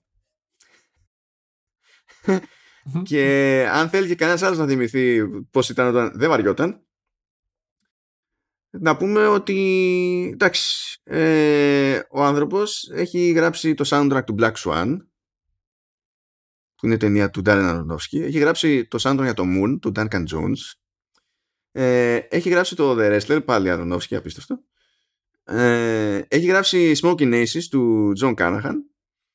Έχει γράψει To The Fountain, πάλι Aronofsky. Ένα από τα καλύτερα soundtracks ever. Βέβαια, αμέσως πριν, προηγούμενη παραγωγή ήταν το soundtrack του Doom. της ταινίας κτλ. Ε, και για να μην ξεχνιόμαστε γενικά από Αρονόφσκι και τα λοιπά έχει γράψει και το ε, soundtrack του Pi ε, αλλά και του Requiem for a Dream που θα θυμόμαστε από σπόντα και ότι ε, η δουλειά του από το Requiem for a Dream έχει διασκευαστεί και για πάρτι του, του, ε, θρηλυκού εκείνου τρέιλερ του, του Towers ε, δηλαδή ο Αρονόφσκι όταν, ο, ο, όταν ο Μάνσελ δεν βαριέται κάνει παπάδες όταν βαριέται, ε, αν δεν μου πεις ότι το, αυτό που ακούω το έγραψε ο Μάνσελ, δεν έχω ιδέα. Δηλαδή, πρα, δεν, δεν ξέρω τι συμβαίνει. Τι, τι, τι έχει πάθει το, το, το, άτομο, ας πούμε. Ο, ο Κάινερ, απ' την άλλη, είναι λίγο μεγαλύτερος από τον ε, Μάνσελ, αλλά έχει, τη, έχει το, το συγκριτικό πρόβλημα, ας πούμε, ότι δεν έκανε ποτέ μπαμ ανάλογο αυτού που έκανε ο Μάνσελ, ειδικά στην εποχή του Αρονόφσκι, ας πούμε. Ενώ έχει δώσει το άτομο και έχει ξαναδώσει και με DC και τα λοιπά. Δηλαδή γράφει πάλι με τον Clint Mansell, Voltings, ε, το, στο Doom Patrol. Ε, έχει γράψει για το Narcos Mexico. Έχει γράψει τα λιγοστά themes που έχει το Making a Murderer και το θυμάμαι γιατί ε, ε μου άρεσε πάρα πολύ το theme. Ε, έχει γράψει Star Wars Rebels και Clone Wars. Δυστυχώς γι' αυτόν έχει γράψει CSI Miami. Εντάξει. Ε, ε, δηλαδή παίζουν διάφορα τέτοια. Στο σινεμά είναι ακόμη πιο all over the place. Έχει γράψει για το Tremors 3, ας πούμε, που ήταν direct to video. Έχει κάνει additional music, δεν ήταν main composer δηλαδή, για το Ghost in the Shell. Είναι, είναι, είναι λίγο ό,τι να είναι. Και για games έχει γράψει ακόμη που είναι GoldenEye 007 και 007 Legends. Και ο Mansell έχει γράψει, έχει γράψει για το Mass Effect 3. Αλλά όχι μόνος του. Ε, με αυτά τα δεδομένα, ε, το, το soundtrack του Peacemaker καταλήγει και είναι πολύ προβλεπέ. Πολύ είναι σαν να κάνουν τα απολύτως απαραίτητα, ας πούμε. Άντε να βγει η δουλειά. Ή δεν προλαβαίναμε, πάμε και ό,τι γίνει. Τέτοια φάση. Οπότε ξενέρωσα λίγο και νομίζω ότι είναι χαρακτηριστικό ότι α, από τις στιγμές τέλος πάντων που ξεχώρισαν το soundtrack είναι η, η διασκευή του Home Sweet Home που την παίζει σε πιάνο ο ίδιος ο Τζον Σίνα. ο οποίος δεν ξέρω για τη συγκεκριμένη σκηνή, αλλά όντως παίζει πιάνο και είναι καλός πιανίστας. Όχι, μα όντως, δεν το είπα για πλάκα, παίζει όντως πιάνο ε, αφού και στο soundtrack το κομμάτι ρε παιδί μου είναι πιστωμένο σε εκείνον γιατί εκείνος έχει Α, την ε, εκείνος το... παίζει εκείνη τη Ναι, εκείνος παίζει, ναι, ναι, ναι, εκείνος παίζει. Αυτό είναι το, ε, αυτό ήταν στην εποχή, αυτό είναι το καλό της εποχής της αναζήτησης του Σίνα. Που μπήκε στη διαδικασία να κάνει κάτι πιο δημιουργικό και, να, και έμαθε και παίζει πιάνο, διότι την αντίστοιχη περίοδο αποφάσισε να μιλάει ε, να μάθει και μανδαρίνικα και αυτό είχε ως αποτέλεσμα να ζητήσει συγγνώμη όταν κατά λάθος ανέφερε τη Ταϊβάν ως κράτος. Είσαι και εσύ τέτοιος Τζον Σίνα. Μου το παίζει και ναι. peacemaker μετά. αυτό ναι. Και μετά έπρεπε να ζητήσει ε, συγγνώμη από την Κίνα και το έκανε σε μανδαρινικά. Γι' αυτό και τώρα μπορείτε να τον, ε, να τον συναντήσετε online και ο ε, Ζων Μαο Τζίνα. Τι; Το Σίνα με ναι. I-N-I και έχει την ίδια φωτογραφία που είναι ο Τζον Σίνα με το κούρεμα του Μάο. Α, οκ. Καλά. Ε, ναι, οπότε δεν, δηλαδή είχε και μια επιλογή βασικά ο Τζον Μέρφυ γιατί το αρχικό πλάνο ήταν ε, τη μουσική να τη γράψει ο Μέρφυ ακριβώς επειδή έγραψε και τη μουσική του Suicide Squad αλλά δεν έβγαινε δηλαδή δεν του έβγαινε από χρόνο και γι' αυτό έγινε η τράμπα με Μάνσελ και Κίνερ αλλά τουλάχιστον ε, ο Τζον Μέρφυ έγραψε το τέτοιο το, το Pumped Up Kicks που παίζει μέσα στο, soundtrack είναι η μοναδική του συνεισφορά στο, στο σύνολο αλλά ναι, είναι αρκετά περίεργο. Δηλαδή δεν έχουν πετύχει στα σοβαρά ούτε ένα action theme, ας πούμε. Δεν έχουν πετύχει στα σοβαρά ούτε ένα πιο mellow theme. Δεν είναι Τίποτα. Φάση. Πάμε να τελειώνουμε. Mm. Δηλαδή λίγα ξεχώρισα από την όλη φάση. Προφανώς θα έχω ως συνήθως τα playlists εκεί πέρα σε Apple Music και Spotify. Θα δείτε, αλλά κρατήστε μικρό καλάθι. Νομίζω ότι όταν θα τελειώσει αυτή η σειρά, αυτό που θα θυμάστε όλοι περισσότερο θα είναι το... απλά η μουσική επένδυση του intro. Που εκεί θα τη θυμάστε για πολλαπλούς λόγους. Αλλά Άλλο καπέλο αυτό. ωραία να σου κάνω μια ερώτηση. Γιατί κάθε φορά που συζητάμε για soundtrack, έτσι μπαίνεις στη διαδικασία και μιλάς για τα original κομμάτια. Άρα πώς ονομάζουμε τα κομμάτια τα οποία δεν είναι original; Soundtrack πάλι. Ναι, κοίτα, κοίταξε, το πρόβλημα με τον όρο soundtrack είναι ότι είναι περιγραφικό ε, από την άποψη ότι είχαμε το film, η εικόνα ήταν μέσα στη μέση και γύρω από το καρέ υπήρχε το track Mm. Όπως είναι με το βινίλιο. Υπήρχε, υπήρχαν, αναλογικά υπήρχαν οι γραμμούλες που πέρναγε από εκεί πέρα, τα διάβαζε και ήταν ο ήχος. Ε, τεχνικός δηλαδή, soundtrack στο κινηματογράφος, ε, αν, το βάλεις στη, στην πρωτότυπη έννοια του τέλος πάντων, είναι γενικά ο ήχος της ταινίας. Δεν έχει σημασία τι, τι έχει. Οπότε από αυτή την άποψη, δεν περιλαμβάνει και αυτά που λες, περιλαμβάνει τα πάντα όλα. Άμα ακούγεται, είναι μέρος του soundtrack. Είναι κάπως έτσι και οι διάλογοι και οποιοδήποτε ήχος, ναι. Ναι, απλά για, επειδή έτσι δεν πάμε πουθενά για να συνεννοηθούμε, έχει καθιερωθεί τέλος πάντων να λέμε το soundtrack, το, το μουσικό το, το κομμάτι. Το οποίο μπορείς να πεις ότι περιλαμβάνει και τα licensed που λες, αλλά το θέμα είναι ότι η επιλογή ενός κομματιού που προπάρχει είναι περισσότερο σκηνοθετική και αισθητική και ενώ μπορεί να είναι πάρα πολύ καλή δεν είναι κάτι που έχει γραφτεί για την περίσταση για να πεις ότι το πιάνω ως μέρος του... Ε, βασίζομαι σε αυτό για να δημιουργήσω μια εικόνα για το soundtrack. Δηλαδή, στο μυαλό μου είναι περισσότερο ζήτημα σκηνοθεσίας. η, η, χρήση των licensed. Για, μια γνώμη ε, πάντως για, για τα τραγούδια που επέλεξε να προσθέσει. Γιατί εμένα μου κάνει εντύπωση το ότι υπάρχει και ένα turning και είχε και αρκετούτσικα κομμάτια όχι μόνο 80's αλλά και 90's. Mm. Και νομίζω ότι ε, έχει επιστρέψει ως ένα σημείο. Κυρίως ξεκίνησε με την, ε, με την είσοδο τουλάχιστον στις οθόνες μας του, ε, του Stranger Things. Πάλι η rock μουσική, αλλά η κλασική rock μουσική. Κυρίως αυτή η οποία ήταν πολύ της μόδας στα μέσα των 80's. Και καθώς περνάει περνάνε τα χρόνια και οι εποχές, νομίζω ότι είχαμε και μια αναγέννηση πάλι στο μεσοδιάστημα του synthesizer. Και κλασικό, κλασικό έτσι rock πετύχα, πετυχαίνω σχεδόν πάντα σε ταινίες του Gun. Και είναι, είναι πολύ χαρακτηριστικό, όχι μονάχα τα, τα track τα οποία επιλέγει να βάλει μέσα, που μερικά από αυτά ειλικρινά είναι η πρώτη φορά που τα ακούω. Η... Και εντάξει, δεν είναι και τόσο απίστευτα, δηλαδή δεν είναι ότι περιμένω να, ξέρω όλα τα τραγούδια του κόσμου, αλλά έχω μια μεγάλη γκάμα από προτιμήσεις και από τραγούδια τα οποία έχω ακούσει. Αλλά ακόμα και το intro ήταν η πρώτη φορά που άκουγα αυτό το τραγούδι. Και έχει και ενδιαφέρον το, το ίδιο το, και το τραγούδι και το ίδιο το intro σαν intro, αλλά αυτά θα τα πούμε πιο, πιο μετά. Ε, σαν πώς σου φάνηκε τα τραγούδια τα οποία επέλεξες; Πώς μου φάνηκε πιο; ακόμα και το Pump Up Kicks ε, είναι ένα πολύ πιο σύγχρονο κομμάτι, πολύ πιο σύγχρονο τραγούδι, ε, αλλά ενώ, ενώ είναι ανάλαφρο και έχει και ένα αριθμό ο οποίος είναι λιγάκι ανεβαστικός και chill και χαλαρός, στην πραγματικότητα ε, μιλάει για, για school shooting. Mm, ναι, μόνο.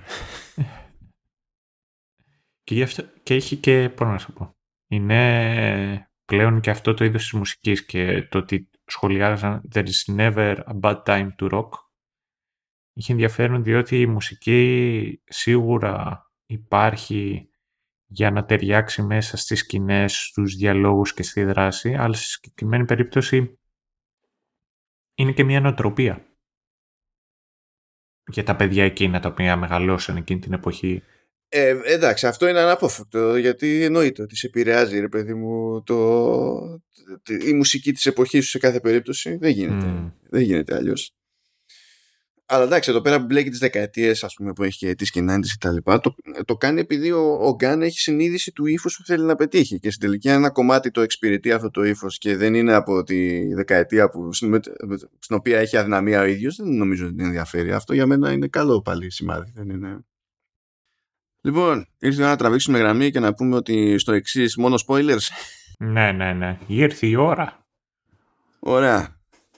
Πάμε, πάμε λοιπόν συνεχίζουμε και από το δεύτερο επεισόδιο. Είπαμε, πολύ ξύλο Peacemaker. Λέει, ας πάρω την ομάδα να τους πω ότι έφαγα ξύλο και ότι έγιωσα εδώ μια τύπησα και κάτι παίζει περίεργο. Πλακώνουν και οι αστυνομικοί εκεί πέρα. Προσπαθούν, προσπαθεί να δραπετεύσει ο Peacemaker χωρίς να τον πάρουν χαμπάρι. Καταφέρνει να πιάσει κάτι ο Μύρο, θα αρχίσει να πηδάει από μπαλκόνι σε μπαλκόνι και να σκατώνει κάθε άλμα κάθε φορά. να απορώ πώς σηκώνεται ξανά και συνεχίζει, ας πούμε. Ε, ε, πριν ξεκινήσει να τρέχει εντωμεταξύ άρχισε να ψάχνει μέσα στο διαμέρισμα της τύπης σας και έκλεβε staff. Δίσκους ξέρω εγώ. Βρήκε ένα gadget που δεν ήξερε τι ήταν. Δεν έχει καμία σημασία. Προτεραιότητες ναι. εντάξει. Ε, προτεραιότητες και για μένα αυτό έδειξε και το, τα βιώματα του Peacemaker. Κάποιος ο οποίος δηλαδή δηλώνει και ότι αντιπροσωπεύει την, την αλήθεια και την και την ειρήνη και τα λοιπά, αυτή είναι μια μια αντίδραση που έχει κάποιος ο οποίος δεν είχε πράγματα στη ζωή του, τα βλέπει, τα εκτιμάει και απλά τα παίρνει δικά του γιατί είναι κρίμα να χαθούν. Ναι, είναι κρίμα να χαθούν. Αυτό σκέφτηκε ακριβώς. Ναι, ναι. ε, Τέλος πάντων, η ομάδα κάνει εκεί ένα judgment call περίεργο και πηγαίνει και στην ουσία αλλάζει τα στοιχεία που συσχετίζονται με τα δακτυλικά αποτυπώματα του Peacemaker ώστε να φαίνεται ότι ανήκουν στον ε, ε, ρατσίσταρα τον πατέρα του. Οπότε η αστυνομία αργά ή γρήγορα πηγαίνει και μαζεύει το, τον πατέρα του. Ε, θα, θα φανεί αυτό χρήσιμο αργότερα. Ο Peacemaker εξακολουθεί να μην ξέρει τι είναι Butterflies και δεν του λέει κανένας και τσαντίζεται με όλους. Ε, ο Μέρ με τη σειρά του τσαντίζεται γιατί σου λέει ότι πήγες και ε, έπιασες ομήρους και τώρα υπάρχουν μάρτυρες και δεν μου το είπες ποτέ. Οπότε στέλνει την Αντεπαγιό εκεί πέρα να τους τάξει κάτι ταξίδια, κάτι τέτοια για να το βουλώσουν. Πετυχαίνει αυτό σε πρώτη φάση τουλάχιστον. Εμφανίστηκε και ο Vigilante, ο οποίος είπαμε είναι σάικο το, το άτομο. δηλαδή, δεν είναι, είναι, δηλαδή τον βάζει σε ένα πλαίσιο, ξεκινάει μια συζήτηση κάποιος και απλά ο Vigilante φροντίζει να εκτορχιαστεί η συζήτηση αυτή με τρόπο που πρώτον δεν βγάζει κανένα νόημα και δεν οδηγεί ποτέ πουθενά, αλλά κατά δεύτερον καταφέρει να είναι ευχάριστο.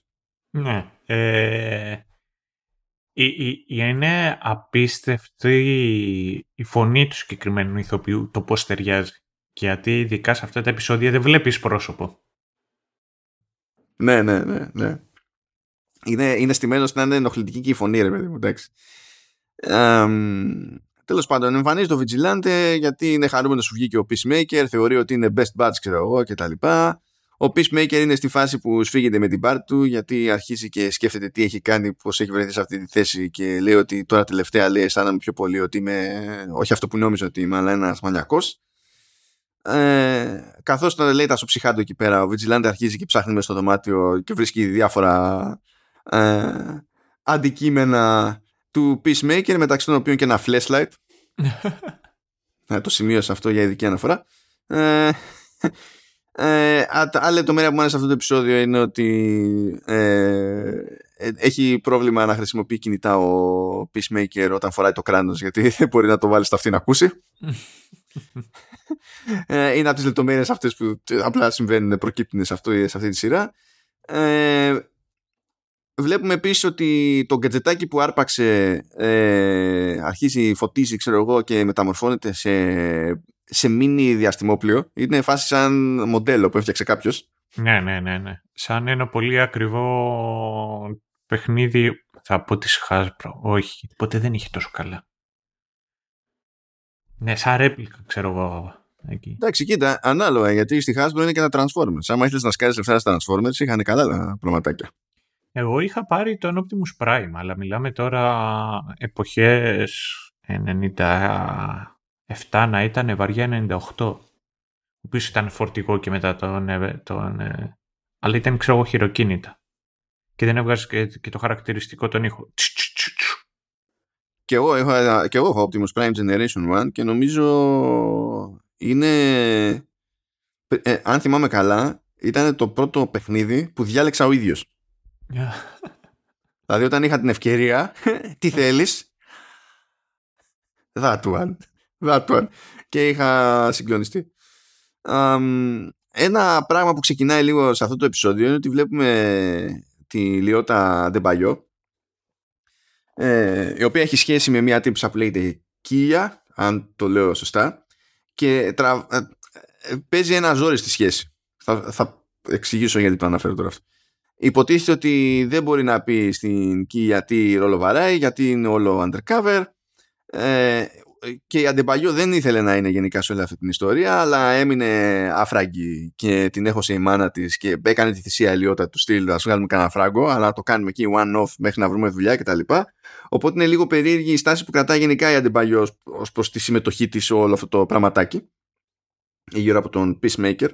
Αλλά κάνω και ειδική αναφορά σε αυτές τις ε, τσίτες που παίζουν στη σχέση διότι ε, ε, νομίζω ότι είναι από τα χειρότερα σημεία σε όλη τη σειρά διότι κάθε τόσο και λιγάκι επανέρχεται αυτή η φάση ότι εξακολουθεί και είναι undercover η Λιώτα δεν μπορεί να είναι με την Κίγια δεν μπορεί να σε εξηγήσει την η Κίγια σφίγγεται ε, και, δεν, ε, και τελικά δεν καταλαβαίνω που προσφέρει οτιδήποτε αυτό το πράγμα στο narrative, στο σύνολο.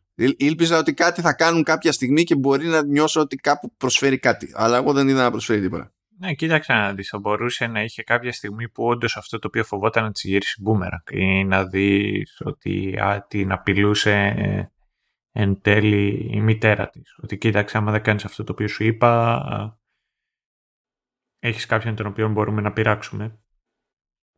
Αλλά νομίζω το πιο χαρακτηριστικό από όλα και εκεί που βοήθησε ήταν να δείξει το ότι η ίδια η Λιώτα δεν ήταν 100% on board με το ίδιο το mission ως mission και αυτό ήταν κάτι το οποίο την έκανε να έχει τάσεις φυγής και ήταν με το ένα πόδι μέσα μένα αλλά κυρίως με το άλλο πόδι έξω.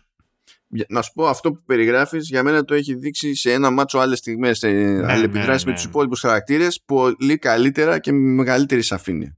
Που στην τελική η τριβή με τους άλλους χαρακτήρες είναι που την οδηγεί σε κάποιο είδους breakthrough παρακάτω, όχι η τριβή με την κυρία. Οπότε δεν, αυτό το, το παράπλευρο το, το story δεν καταλαβαίνω γιατί μπήκε.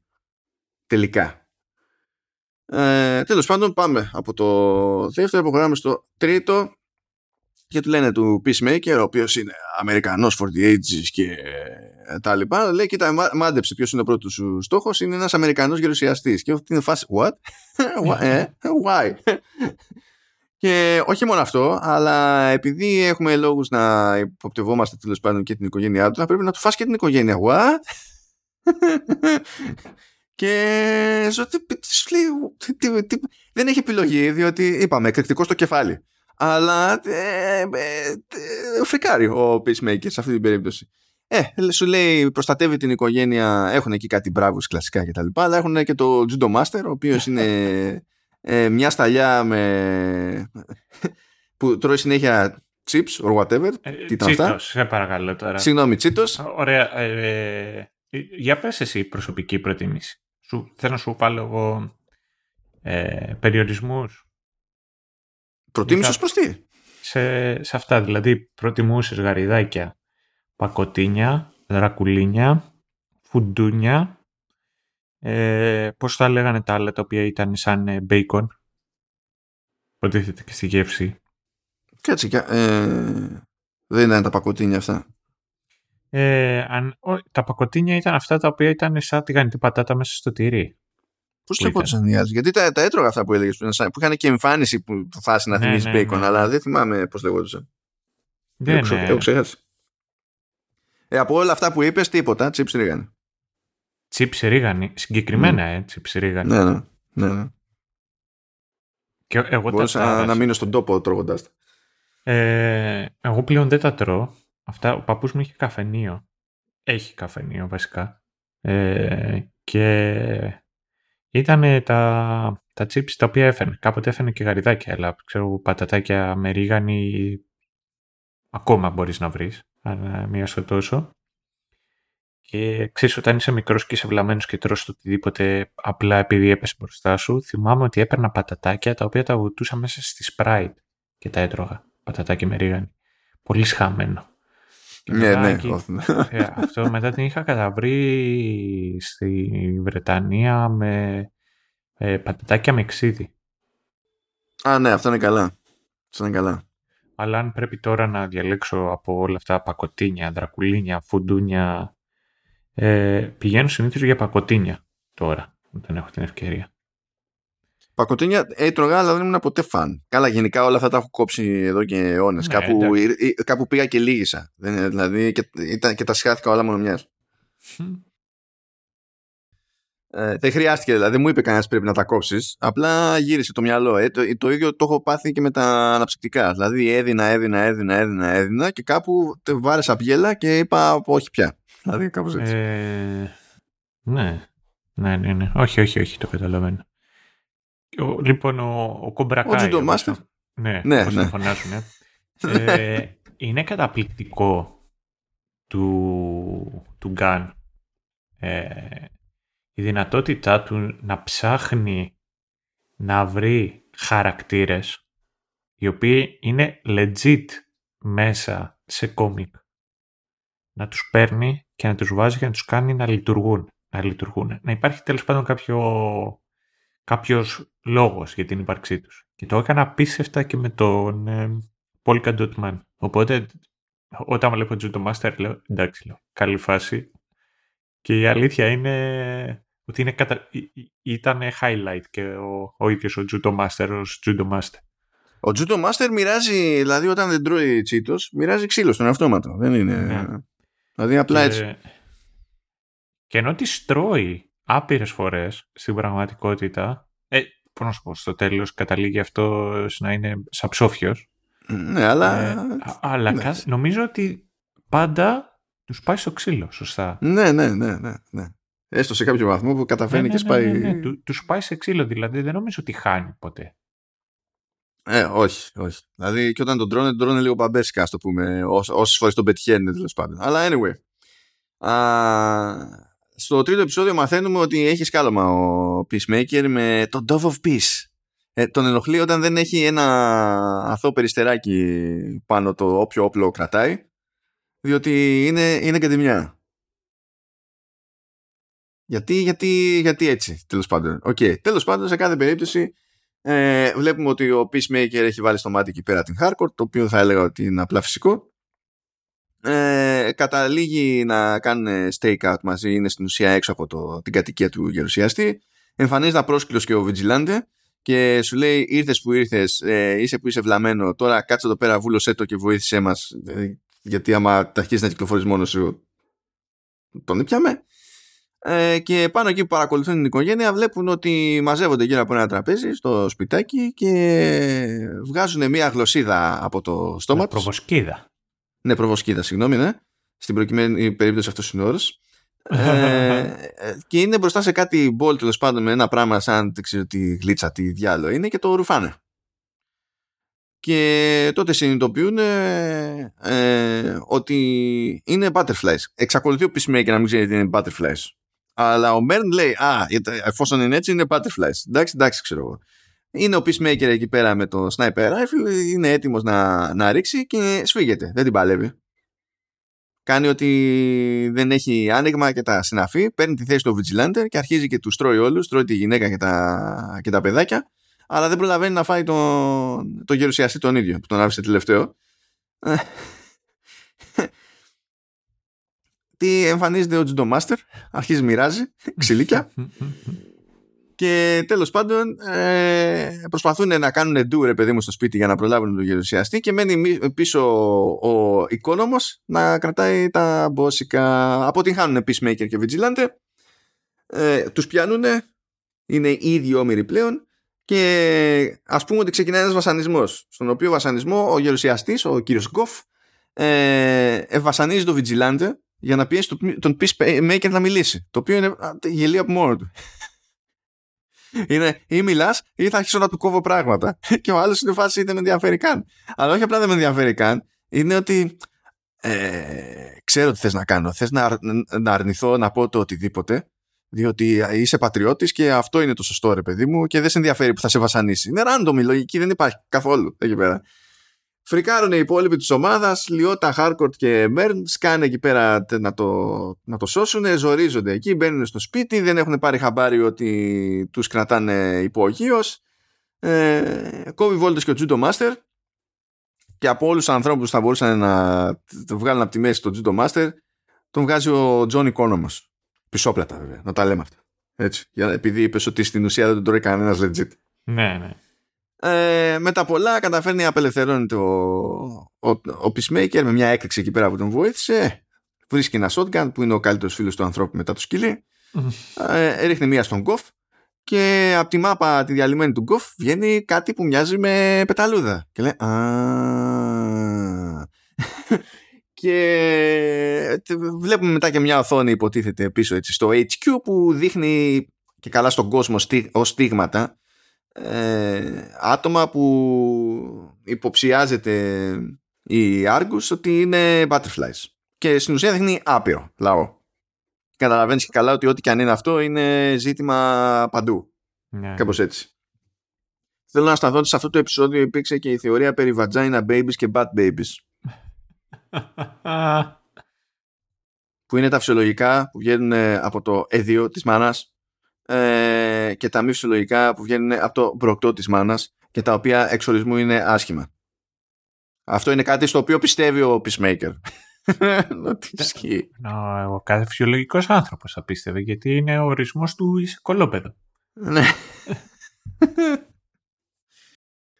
Προχωράμε όμως κι άλλο. Ε, ενώ έτσι όπως τον τρώει ο οικόνομος στο Judo Master, υπονοείται ότι πάει τον έφαγε ο Judo Master. Τελικά δεν τον έφαγε ο Judo Master. Ζωντανός είναι. Και είναι ευθύνη του οικόνομο να τον κρατήσει εκεί πέρα δεμένο. Μαθαίνουμε ότι ο Peacemaker τελικά έκανε πίσω όταν είχε τις βολές διότι δεν την παλεύει να σκοτώσει παιδάκια χωρίς να του έχει πει κανένας για ποιο λόγο σκοτώνει παιδάκια. Κάνει μια επίσκεψη στον πατέρα για να πάρει ε, άλλα κράνη με άλλες ιδιότητες. Βλέπουμε εκεί πέρα στο, στο κρυσφύγετο του πατέρα που είναι και τα κράνη ότι έχει και ένα τέτοιο, έχει και μια, ας το πούμε, τι να πω, στο, έχει μια στολή εκεί πέρα που είναι η στολή του White Dragon, διότι τι θα ήταν, ή είσαι ρατσιστής ή δεν είσαι, φίλε. ε, εκεί πέρα μαθαίνει από ένα γείτονα ότι ο πατέρας του είναι στη φυλάκα και μαθαίνει και γιατί είναι στη φυλάκα, οπότε καταλαβαίνει τι παίχτηκε. Ε, οπότε είναι τσαντισμένος τέρμα με την υπόλοιπη ομάδα που στην ουσία πήγε και το χρέωσε όλο αυτό στον πατέρα του και πηγαίνει να δει και τον πατέρα του στη φυλακή για να του πει ότι κοίταξε να δεις είναι παρεξήγηση δεν, το, δεν, δεν είμαι εγώ υπεύθυνος για αυτό το, το μπέρδεμα που έγινε και τα λοιπά. Ο πατέρας του δεν το παίρνει καλά, σου λέει τώρα που μου το είπες θα σε δώσω. Έπρεπε να σε είχα σκοτώσει με το που γεννήθηκες. Είναι πολύ καλός. Είναι φοβερή πατρική φιγούρα. Ζορίζει το peacemaker όμως γιατί σου λέει μπορεί ο πατέρας μου να είναι κολάνθρωπος, αλλά α, είναι πατέρας μου και δεν μπορώ να τον σκοτώσω ε, παρότι ο ίδιος θα προτιμούσε να με σκοτώσει και τα συναφή ε, κάτι που χρησιμοποιεί η Αντεμπαγιό σε μια ζήτηση με τον Βιτζιλάντε για να βάλει στη, στο μυαλό του Βιτζιλάντε τη σκέψη ότι καλό είναι να βοηθήσει τον Peacemaker σκοτώνοντας τον πατέρα του. Και ο Βιτζιλάντε λέει πάρα πολύ ωραία. Θα πάω να την πέσω εκεί πέρα κάπου, να με βάλουν στη φυλάκα, να, ε, να βρεθώ παρέα με τον πατέρα του και να γίνει της κακομήρα. Στο μεταξύ ο Judo Master δραπετεύει. Και μετά ξεδραπετεύει. Τον ξαναπιάνουν. Είναι, είναι λίγο guest ο, ο Judo Master σαν φάση. Ε, Χάρκοτ και Αντεμπαγιό σφίγγονται εκεί πέρα λίγο επειδή δεν μπορούσε να τραβήξει τη σκανδάλη Αντεμπαγιό το ώρα που έπρεπε και τέλος πάντων έρχονται λίγο πιο κοντά λέγοντας η μία στην άλλη πόσο δύσκολο ψυχολογικά είναι το πρώτο kill ας πούμε και όχι απαραίτητα μόνο το πρώτο kill. Ε, μαθαίνουμε επίσης ότι ο Peacemaker δεν σκότωσε εκείνο το Butterfly που βγήκε από τον Goff παρότι έτσι έχει πει στην ομάδα. Ε, το έχει κρατήσει αβαζάκι κάθε εκεί σπίτι του κλαίγεται θυμάται ότι έφαγε το Rick Flag και μαθαίνουμε ότι ε, όταν ήταν μικρός τέλος πάντων ε, πέθανε και ο αδελφός του. Αν και σε εκείνη τη φάση δεν είμαστε σίγουροι για το πώς πέθανε, τι έπαιξε και τα λοιπά. Προχωράει όμως η υπόθεση. Μαθαίνουμε ότι κάποια σχέση με Butterflies έχει μια επιχείρηση που λέγεται Glantai γιατί βρίσκει ε, αντιπαγιό κάρτες, ε, επαγγελματικά πάσα ε, και τα λοιπά από την ίδια επιχείρηση που λέγεται Glantai και σου λέει ωραία να το ερευνήσουμε. Και εκεί στο τέταρτο επεισόδιο σκάει και το πρώτο υπονοούμενο ότι ο ίδιος ο Μπέρν, ο Clemson Bern που τρέχει αυτή την επιχείρηση πρέπει να είναι Butterfly. Ε, αλλά στο πέμπτο επεισόδιο μετά, το μέλλον, μετά τη μέση στην, στην ουσία της σειράς τη σεζόν ε, παίρνει στη διαδικασία ο Μερν και εξηγεί κάποια πράγματα για το τι είναι Butterfly στην, ομάδα. Σου λέει, οκ, εντάξει και η ομάδα είναι να πάει να κάνει ντου σε αυτή την επιχείρηση που λέγεται Glantai. Στη διαδρομή, ο Peacemaker, όπως έχει κάνει γενικά στη σειρά μέχρι εκείνη την ώρα, απλά τώρα θα στα δούμε λίγο παραπάνω και καλά, ε, κράζει συνέχεια τον οικόνομος. Και τον κράζει συνέχεια για το μους του. Κυρίως, αυτή είναι η αφορμή βασικά. Είναι για το μους του. Το μους του είναι δίχρωμο. Και σου λέει ότι κάθεσαι και βάφεις το μους σου και ποιος κάθεται και βάφει το μους του. Και στην τελική είναι και παϊδί αυτό που έχεις πετύχει κτλ. Και, και είναι ο, ο οικόνομος και αρνείται ότι βάφει το μουσι. Και του ταχώνει, παιδί μου, συνέχεια και του ταχώνει τόσο πολύ που του τη λένε μετά οι υπόλοιποι και σου λέει ότι εντάξει, δηλαδή το έχεις παρακάνει. Πηγαίνεις δηλαδή και τον σφίγγεις όλη την ώρα. Και σταμάτα, ξέρω εγώ, δεν είναι ωραίο και τα συναφή. Και σε χρόνο μηδέν, έτσι όπως είναι στο βανάκι της χαράς και πηγαίνουν προς Glen μεριά, ε, ε, συνειδητοποιούν Economos και Peacemaker ότι έχουν παρόμοιο γούστο στη μουσική. Και με τη μία αλλάζει στάση, δηλαδή μόνο και μόνο από αυτό, με τη μία αλλάζει στάση ο, ο Peacemaker και ξεκινάει το bonding στη, στην όλη φάση. Ε, δηλαδή, εντάξει, τέλος πάντων. Ε, παράλληλα, γίνονται κάτι μπρος πίσω εκεί πέρα με τον πατέρα του. Ε, του Peacemaker για να μπει βγει ξέρω εγώ από τη φυλακή. Έχουν κάτι θέματα εκεί. Έχει βάλει και ο Μπέρν ένα δικό του captain εκεί πέρα για να κρατάει τα μπόσικα και να προσπαθήσει να τον κρατήσει μέσα. Πετυχαίνουν και δεν πετυχαίνουν αυτά. Δεν πειράζει. Φτάνει η ομάδα τέλος πάντων με το βανάκι σε Glantai βάζει extra vision ο Peacemaker είναι όλοι έτοιμοι σφιγμένοι σου λέει δεν ξέρουμε ποιοι είναι butterflies ποιοι δεν είναι butterflies θα μπούμε θα μπούμε ήρεμα μέσα και θα προσπαθήσουμε να καταλάβουμε κτλ. Βάζει extra vision ο, ο Peacemaker και βλέπει μέσα στο κεφάλι του καθενός το, το butterfly. Και, λέει, και χωρίς να ειδοποιήσει τίποτα κανέναν, αρχίζει και σκοτώνει τους πάντες. Και λέει, μα καλά τι κάνεις, είναι όλοι butterflies. Πα, πα, πα, πα, πα, πα, πα, πα, πα, Μέχρι που σκάει ένας γορίλας με butterfly. πράγμα που σημαίνει ότι έτσι κι αλλιώς ένας γορίλας μπορεί να σε νιώσει. Αλλά είναι και, τι να πω, δεν μπορώ να πω superhuman γορίλας, αλλά ναι, δεν είναι ο Gorilla Grodd, αλλά είναι. Τι, τι, να πω, είναι super primate, τι να, τι να το πω αυτό το πράγμα. Γιατί superhuman σίγουρα δεν είναι, αλλά είναι πιο. είναι πολύ πιο δυνατός και από κανονικό γορίλας κτλ. Και, τα λοιπά, και πέφτει βρωμόξυλο εκεί πέρα, τους απειλεί, τους κάνει. τους ξυλοφορτώνει τέρμα και ποιος σώζει την παρτίδα; Ο Τζόνι Κόνομος, φίλες και φίλοι, με αλυσοπρίωνο. δηλαδή, πόσο πιο hardcore ήταν τόσο hardcore που είχε ξε... ξενερώσει ο Vigilante γιατί στην αρχή δεν τον αφήνανε να πάρει το αλυσοπρίωνο. Και σου λέει τώρα το χρησιμοποιήσει αυτός και είναι cool. Και εγώ έμεινα έτσι. Με το... έμεινα στον ε, μετά τον ε, Αλεξόπουλος είναι το δεύτερο έτσι περήφανο παιδί της Ελλάδας. Ναι, Αλεξόπουλος που λέει, λέμε για τον Δημήτρη Αλεξόπουλος από Κομπρακάι, για να συντονιστείτε. Ε, ναι, Chainsaw φιλαράκια, αυτά είναι καθαρές λύσεις. Πήγε έσκασα από πίσω στο γορίλα και τον έκοψε στη μέση. Ωραία, χαλάρα πράγματα. Επιβιώνουν όλοι. Την κάνουνε. Είναι πάλι στο βανάκι της χαράς. Η Hardcore έχει μαλακώσει. Βγάζει και ομαδική selfie. Έφτιαξε και group chat για την ομάδα για να του στείλει τη selfie. Και στη διαδρομή έρχεται και λίγο πιο κοντά ο Peacemaker με την Αντεμπαγιό γιατί τη, τη βλέπει ότι σφίγγεται. Τη βλέπει ότι έχει ενστάσεις για το α, το β και ότι πάντα λέει αυτό που της έχετε στο μυαλό οπότε την αντιμετωπίζει ως πιο ειλικρινή και ανοιχτή σε σχέση με όλους τους υπολείπους. Και αυτό έρχονται πιο κοντά. Και της λέει κιόλας ότι δεν είχε ποτέ στη ζωή του κάποιον, κάποιαν σαν κι αυτήν που θα τον συμβούλευε ρε παιδί μου που θα φρόντιζε να, τον καλύπ, να καλύπτει τα νότα του κτλ. Και, και βάζει και τα κλάματα στο σπίτι του βέβαια η Αντιπαγιό πηγαίνει και του χώνει ένα ημερολόγιο το οποίο είναι φτιαχτό, είναι ψεύτικο και το χώνει εκεί πέρα με τη λογική ότι άμα πάνε τα πράγματα στραβά ε, καλό είναι να έχει η ομάδα ένα τρόπο να ενοχοποιήσει εύκολα τον Peacemaker και να του φορτώσει ξέρω εγώ το άπαν σύμπαν. Ε, γενικά, τέλος πάντων, η Αντιπαλιό κάνει staff, επιστρέφει εκεί στο HQ, έχει εκεί πέρα παρατημένα τα, τα κράνη ο, ο Peacemaker, πιάνει αυτό με το X-ray και αρχίζει και παίζει και λέει Wow, βλέπω τα κοκαλά μου, είναι φοβερό. Αρχίζει, γυρίζει γύρω-γύρω, φτάνει στον Μέρν και βλέπει μέσα στο κεφάλι του Μέρν butterfly. Παθαίνει σοκ. Παίρνει χαμπάρι ο Μέρν ότι έπαθε σοκ γιατί έπαθε σοκ. Την προλαβαίνει πριν φύγει, τη ρίχνει κάτω, αλλά δεν της επιτίθεται. Και πριν φύγουμε από αυτό το επεισόδιο, θέλω να σταθώ σε μια σκηνή που τσιτωμένος ο Peacemaker έκραζε τον οικόνομος που στην ουσία ε, εχρέωσε το, το, το, δικό του έγκλημα στο, στον πατέρα του Peacemaker ότι θα μπορούσε να είχε σκεφτεί οποιονδήποτε άλλο. Γιατί λέει ο οικόνομος ότι Α, είναι το μόνο, το μόνος που μου ήρθε εκείνη την ώρα στο μυαλό. Και αρχίζει και λέει ολόκληρη λίστα από ονόματα που είναι τεράστια και συνεχίζεται και στο post-credit scene με ακόμα ναι, περισσότερα. Ναι, ναι, ναι, Απλά θέλω να πω ότι. Με, ε, να, πω δύο παραδείγματα από τις ιδέες που είχε ο Peacemaker. Ήταν ο Optimus Prime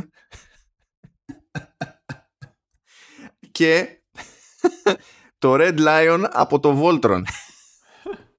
και λέω πόσο, δηλαδή πόσο πιο, πιο nerd gun. Δηλαδή πόσο, πόσο. Ναι, ναι, ναι, ναι. Πόσο ας πούμε. Ε, και λες πόσο και μετά θυμάσαι τη σκηνή που έχει ένα, μια στοιχομηθεία σύμφωνα με την οποία και τα αντίστοιχα ηχητικά εφέ σύμφωνα με την οποία ε, η Peacemaker αλλά και η Economos συμφωνούν και ε, δείχνουν στην αντιπαγιό ότι ε, ένα μάτσο κλανιές είναι στην ουσία κάτι σαν jazz.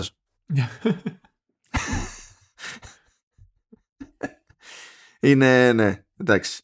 Και για σένα ειδικά έχω κρατήσει εδώ μια σημείωση γιατί θεωρώ ότι είμαστε αρκετά ηλίθικοι ιδίως όταν αναρωτηθήκαμε πώς μπορούσε να είναι αυτό έφτιαξε σε κάποια φάση και σε ένα κοκτέιλ την αντιπαγιό ο Peacemaker και ήταν δική του σύνθεση.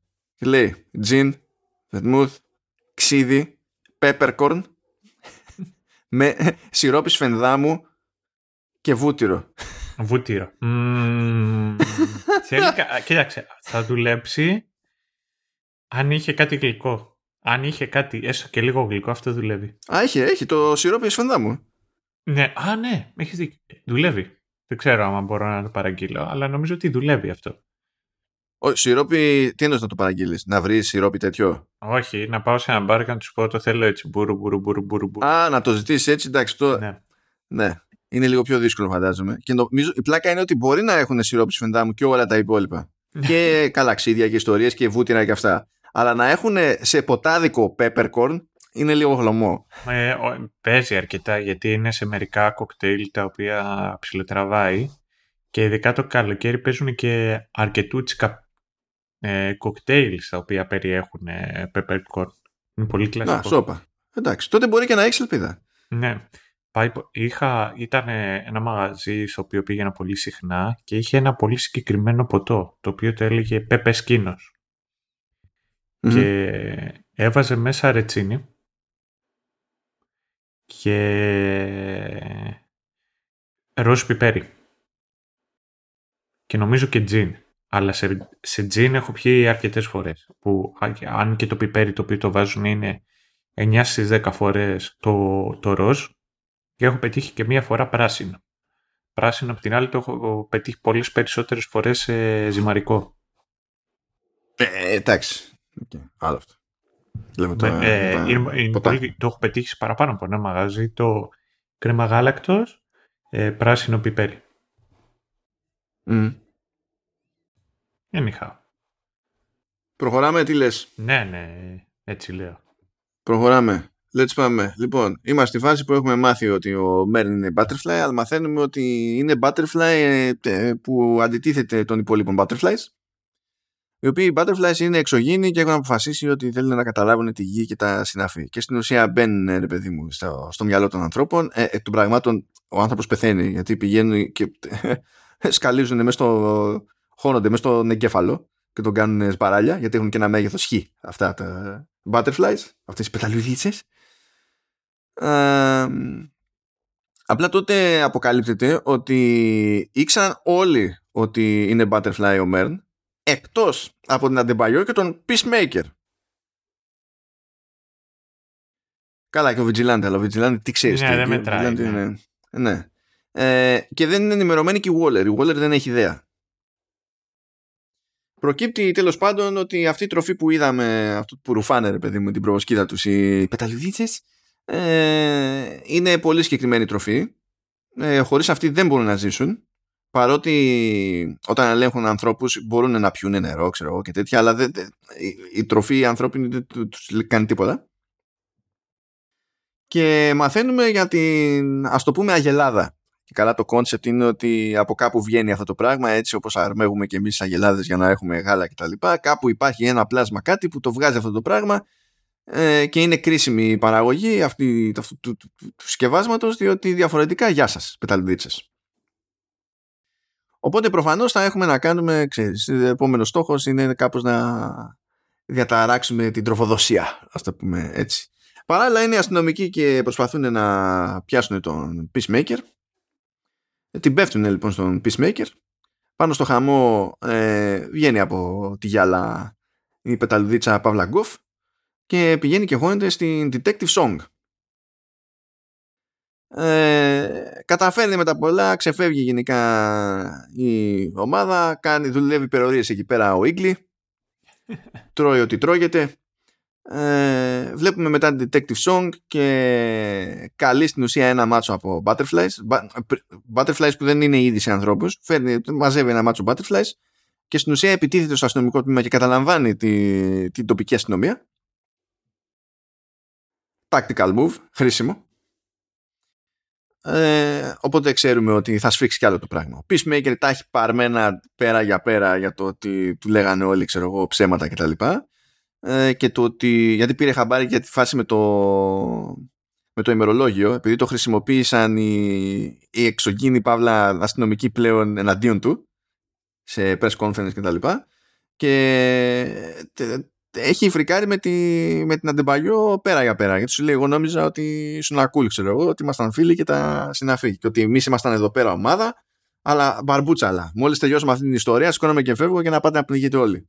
Και εκεί είναι που βλέπουμε ότι η Αντεμπαγιό, αυτό που έλεγες πιο πριν, αλλά το λέγαμε για τη σχέση της, είναι ότι αρχίζει και ζορίζεται ανοιχτά, παιδί μου, για το τι είναι σωστό, τι είναι λάθος ε, γενικά τι υποτίθεται ότι κάνει η Waller και γιατί εξακολουθεί και μπλέκει με τον οποιοδήποτε τρόπο με τη μάνα της ας πούμε και τα συνάφη.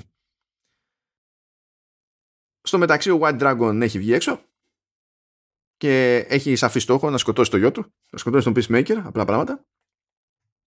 Η Hardcore εκεί δεν ξέρω, φλερτάρει, δεν φλερτάρει, πηγαίνει και σχηματίζει ένα Dove of Peace στο, σε όπλο που δίνει στον Peacemaker και του λέει ότι δεν πιστεύει ότι είναι τελείως κάθαρμα πλέον. Λέει, εντάξει, περίπου 85% αλλά το υπόλοιπο είναι εντάξει. Ενώ στην αρχή είχαμε ξεκινήσει αλλιώς. Και έχουμε και τη σκηνή με τον Τζον Σίνα στο πιάνο, το, ε, που είναι σουρεάλ. Καλά το κάνει βέβαια, διότι δεν νομίζω ότι. Εγώ δεν ήξερα ότι έπαιζε πιάνο. Εγώ το ήξερα επειδή ήξερα το Τζον Σίνα. Οκ και that's pretty much it από το, από το έκτο. Και τώρα παιδιά είμαστε στην κατηφόρα. Μαθαίνουμε από flashback ότι πώς πέθανε στην ουσία ο αδερφός του, του Peacemaker. Στην ουσία παίζανε ξύλο μεταξύ τους αλλά ήταν για στοιχήματα. Και Μπούκι ήταν ο father. μεταξύ άλλων. Ε, και πάνω εκεί που παίζανε ξύλο, σε κάποια φάση έσκασε κάτω ο αδερφός και τον έπιασε κάποιο είδους ε, κρίση, σαν επιληπτική κρίση, κάτι τέτοιο. Και έμεινε στον τόπο. Και γενικά επειδή ο πατέρας είχε σε μεγαλύτερη εκτίμηση τον αδερφό του Peacemaker σε σχέση με τον Peacemaker, τον Chris, ε, Christopher Smith, συγγνώμη. Ναι, ναι. Ολόκληρο το, ε, ναι. το, το, κρατάει από τότε και θεωρεί ρε παιδί μου ο πατέρας του ότι εκείνος είναι υπεύθυνος για το θάνατο του αδελφού του. Που προφανώς είναι γελία εξήγηση της κατάστασης, αλλά είναι γελίος και ο χαρακτήρας του, του πατέρα του σε αυτή την περίπτωση. Οπότε δεν περιμένουμε και κάτι καλύτερο στη, στην όλη υπόθεση. Ο Τζούντο Μάστερ δραπετεύει και πάλι, just saying. Αυτό κάνει το Τζούντο Μάστερ. Ε, πότε μας τιμά και πότε δεν μας τιμά με την παρουσία του, κάπως έτσι πηγαίνει. Ε, η ομάδα ξεκινάει, Peacemaker, Vigilante, Adebayo και η Economos την κάνουν για να βρουν την Αγιαλάδα. Η, η Hardcore τα έχει παρμένα με την Adebayo για το φύτεμα του, του ημερολογίου. Η Adebayo φτάνει να ε, παραδεχτεί σε όλους ότι η Waller είναι μάνα της, οπότε φρικάρουν ακόμη περισσότερο, γιατί δεν την γουστάρουν μία τη Waller, κάτι που φαίνεται και από το τελείωμα του The Suicide Squad. Γιατί η ομάδα αυτή με εξαίρεση ένα άτομο, ήταν και καλά η ομάδα που έκανε το tech support εξ αποστάσεως και το tactical support για το Suicide Squad στην ταινία.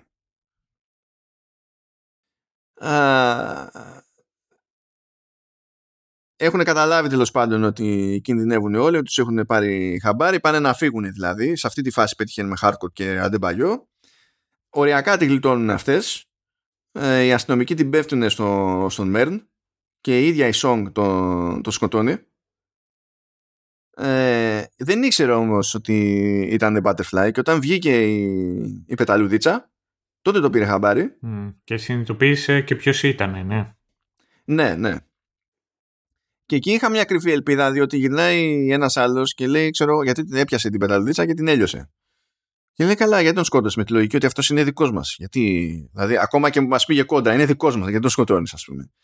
Και εκεί, ξέρεις, σκεφτόμουν να μήπως ξεκινήσει μια αμφισβήτηση, κάτι τέτοιο, αλλά δεν έγινε παρακάτω. Και, αλλά έτσι όπως έγινε η φάση, δεν υπήρχε και χρόνος, νομίζω. Οπότε, εντάξει. Τέλος πάντων, πάει χαρούμενο το βανάκι εκεί πέρα, πάει για την Αγελαδίτσα, αλλά σκάει στο ενδιάμεσο White Dragon γιατί έκανε track τον Peacemaker με τα κράνη που τα έχει παγιδευμένα.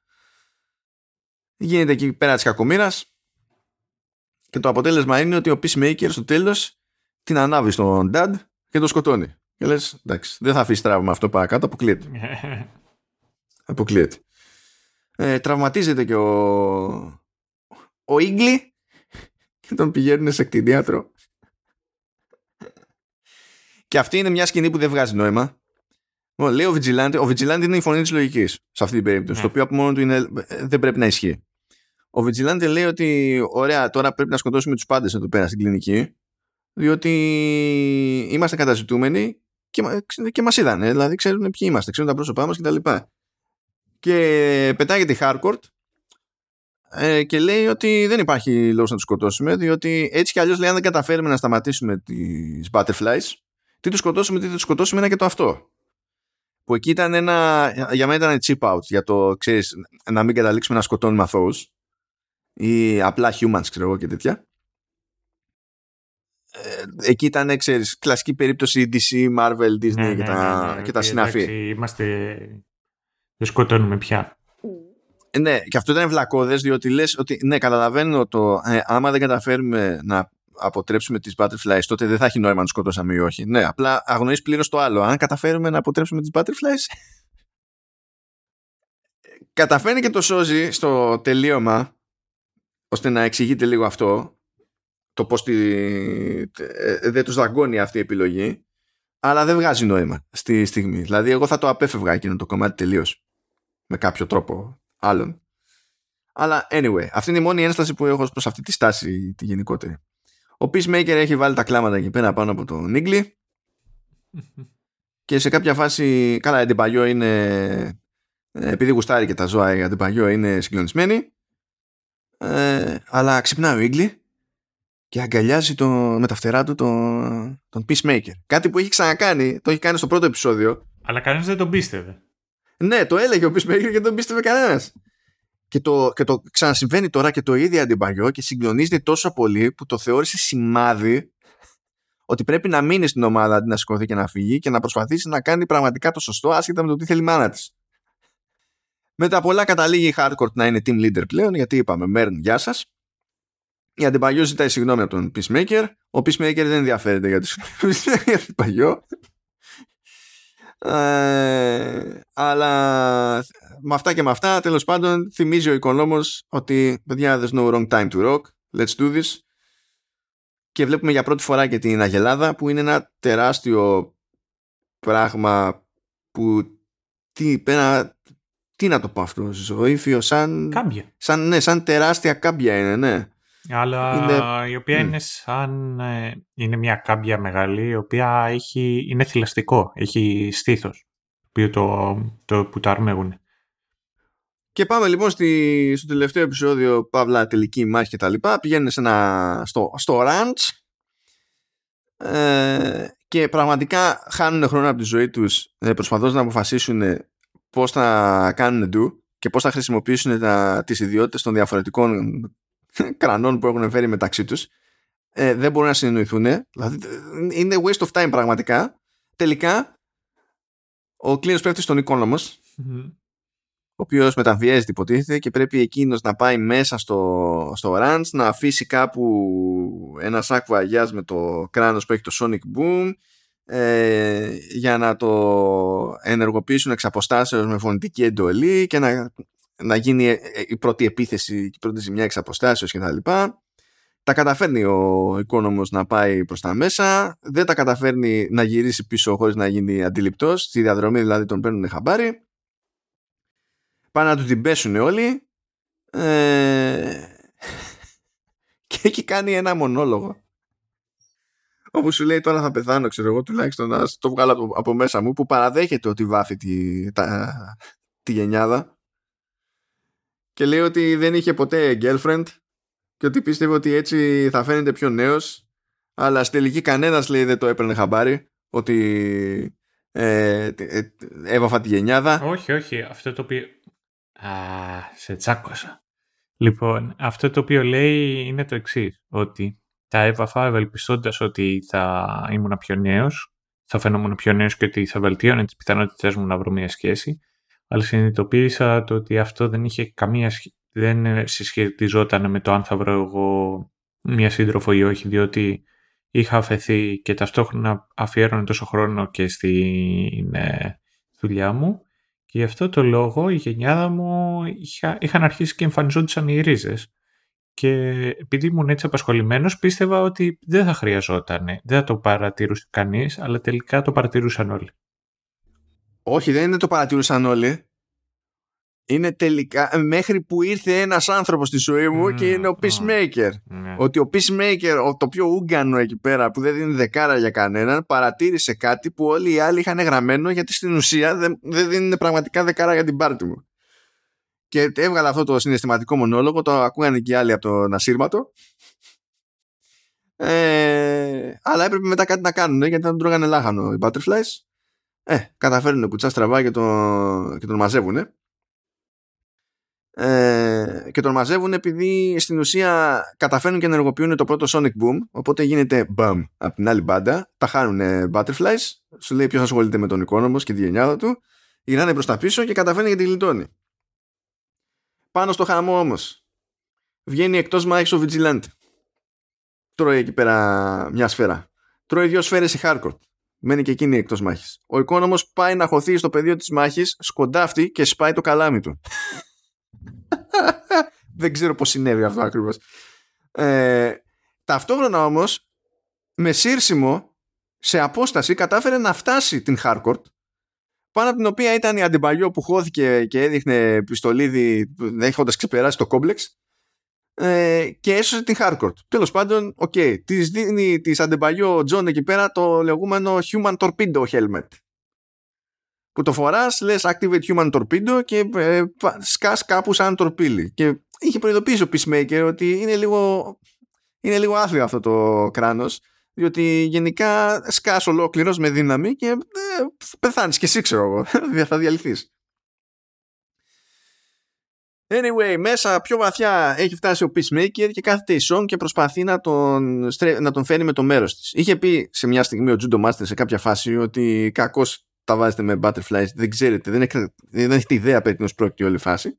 Και η Song εξηγεί, ρε παιδί μου, ότι είμαστε σε ένα πλανήτη που υπέστη οικολογική καταστροφή χάρη στη δική μας τη δραστηριότητα και δεν το πήραμε χαμπάρι εγκαίρος, αναγκαστήκαμε και σηκώθηκαμε και φύγαμε, ήρθαμε εδώ, μπορούμε να ζήσουμε. Ε, και δεν είχαμε, λέει, κανένα στόχο να καταλάβουμε την ανθρωπότητα ή οτιδήποτε, θα ήμασταν, λέει, κομπλέ. Αλλά μετά είδαμε ότι και η ανθρωπότητα αγνοεί τα προειδοποιητικά σημάδια για την κατάρρευση της φύσης και τα συναφή, οπότε μπλέκει εκεί με κλιματική αλλαγή και πάει λέγοντας. Ε, και επειδή βλέπουμε ότι αδιαφορούν οι άνθρωποι, αποφασίσαμε στην ουσία να ε, πάρουμε εμείς την κατάσταση στα χέρια μας και ε, να σας σώσουμε από τους εαυτούς σας. Και ως κλασικός Αμερικανός δεξιός όταν ακούει για climate change, συγκινήθηκε τόσο πολύ ο Peacemaker που σκοτώνει την Song επιτόπου. Ε, παρόλα αυτά παρόλα αυτά δεν πεθαίνει η πεταλουδίτσα μέσα και βγαίνει ρε παιδί μου από τη μάπα της Song ε, το βλέπουμε τον Peacemaker ότι το βλέπει αυτό αλλά την αφήνει την πεταλούδα. Δεν τη, δεν τη σκοτώνει. Ε, αυτό που πεθαίνει είναι η υποτιθέμενη Αγελάδα διότι με τη δευτερότριτη καταφέρνει να λειτουργήσει το Human Torpedo με την Αντεμπαλιό η οποία σκάει ολόκληρη μέσα στην Αγελάδα και μετά βγαίνει και στάζουν τα αίματα, τα άντερα και τα συναφή. Ωραία σκηνή αυτή, εγκρίνω. Και εκεί που έχουν εξεμπερδέψει και έχει πάρει ο Peacemaker στα χέρια την Harcourt γιατί πρέπει κάπως να πάνε να τη σώσουν, άμα σώζεται, εμφανίζεται το Justice League.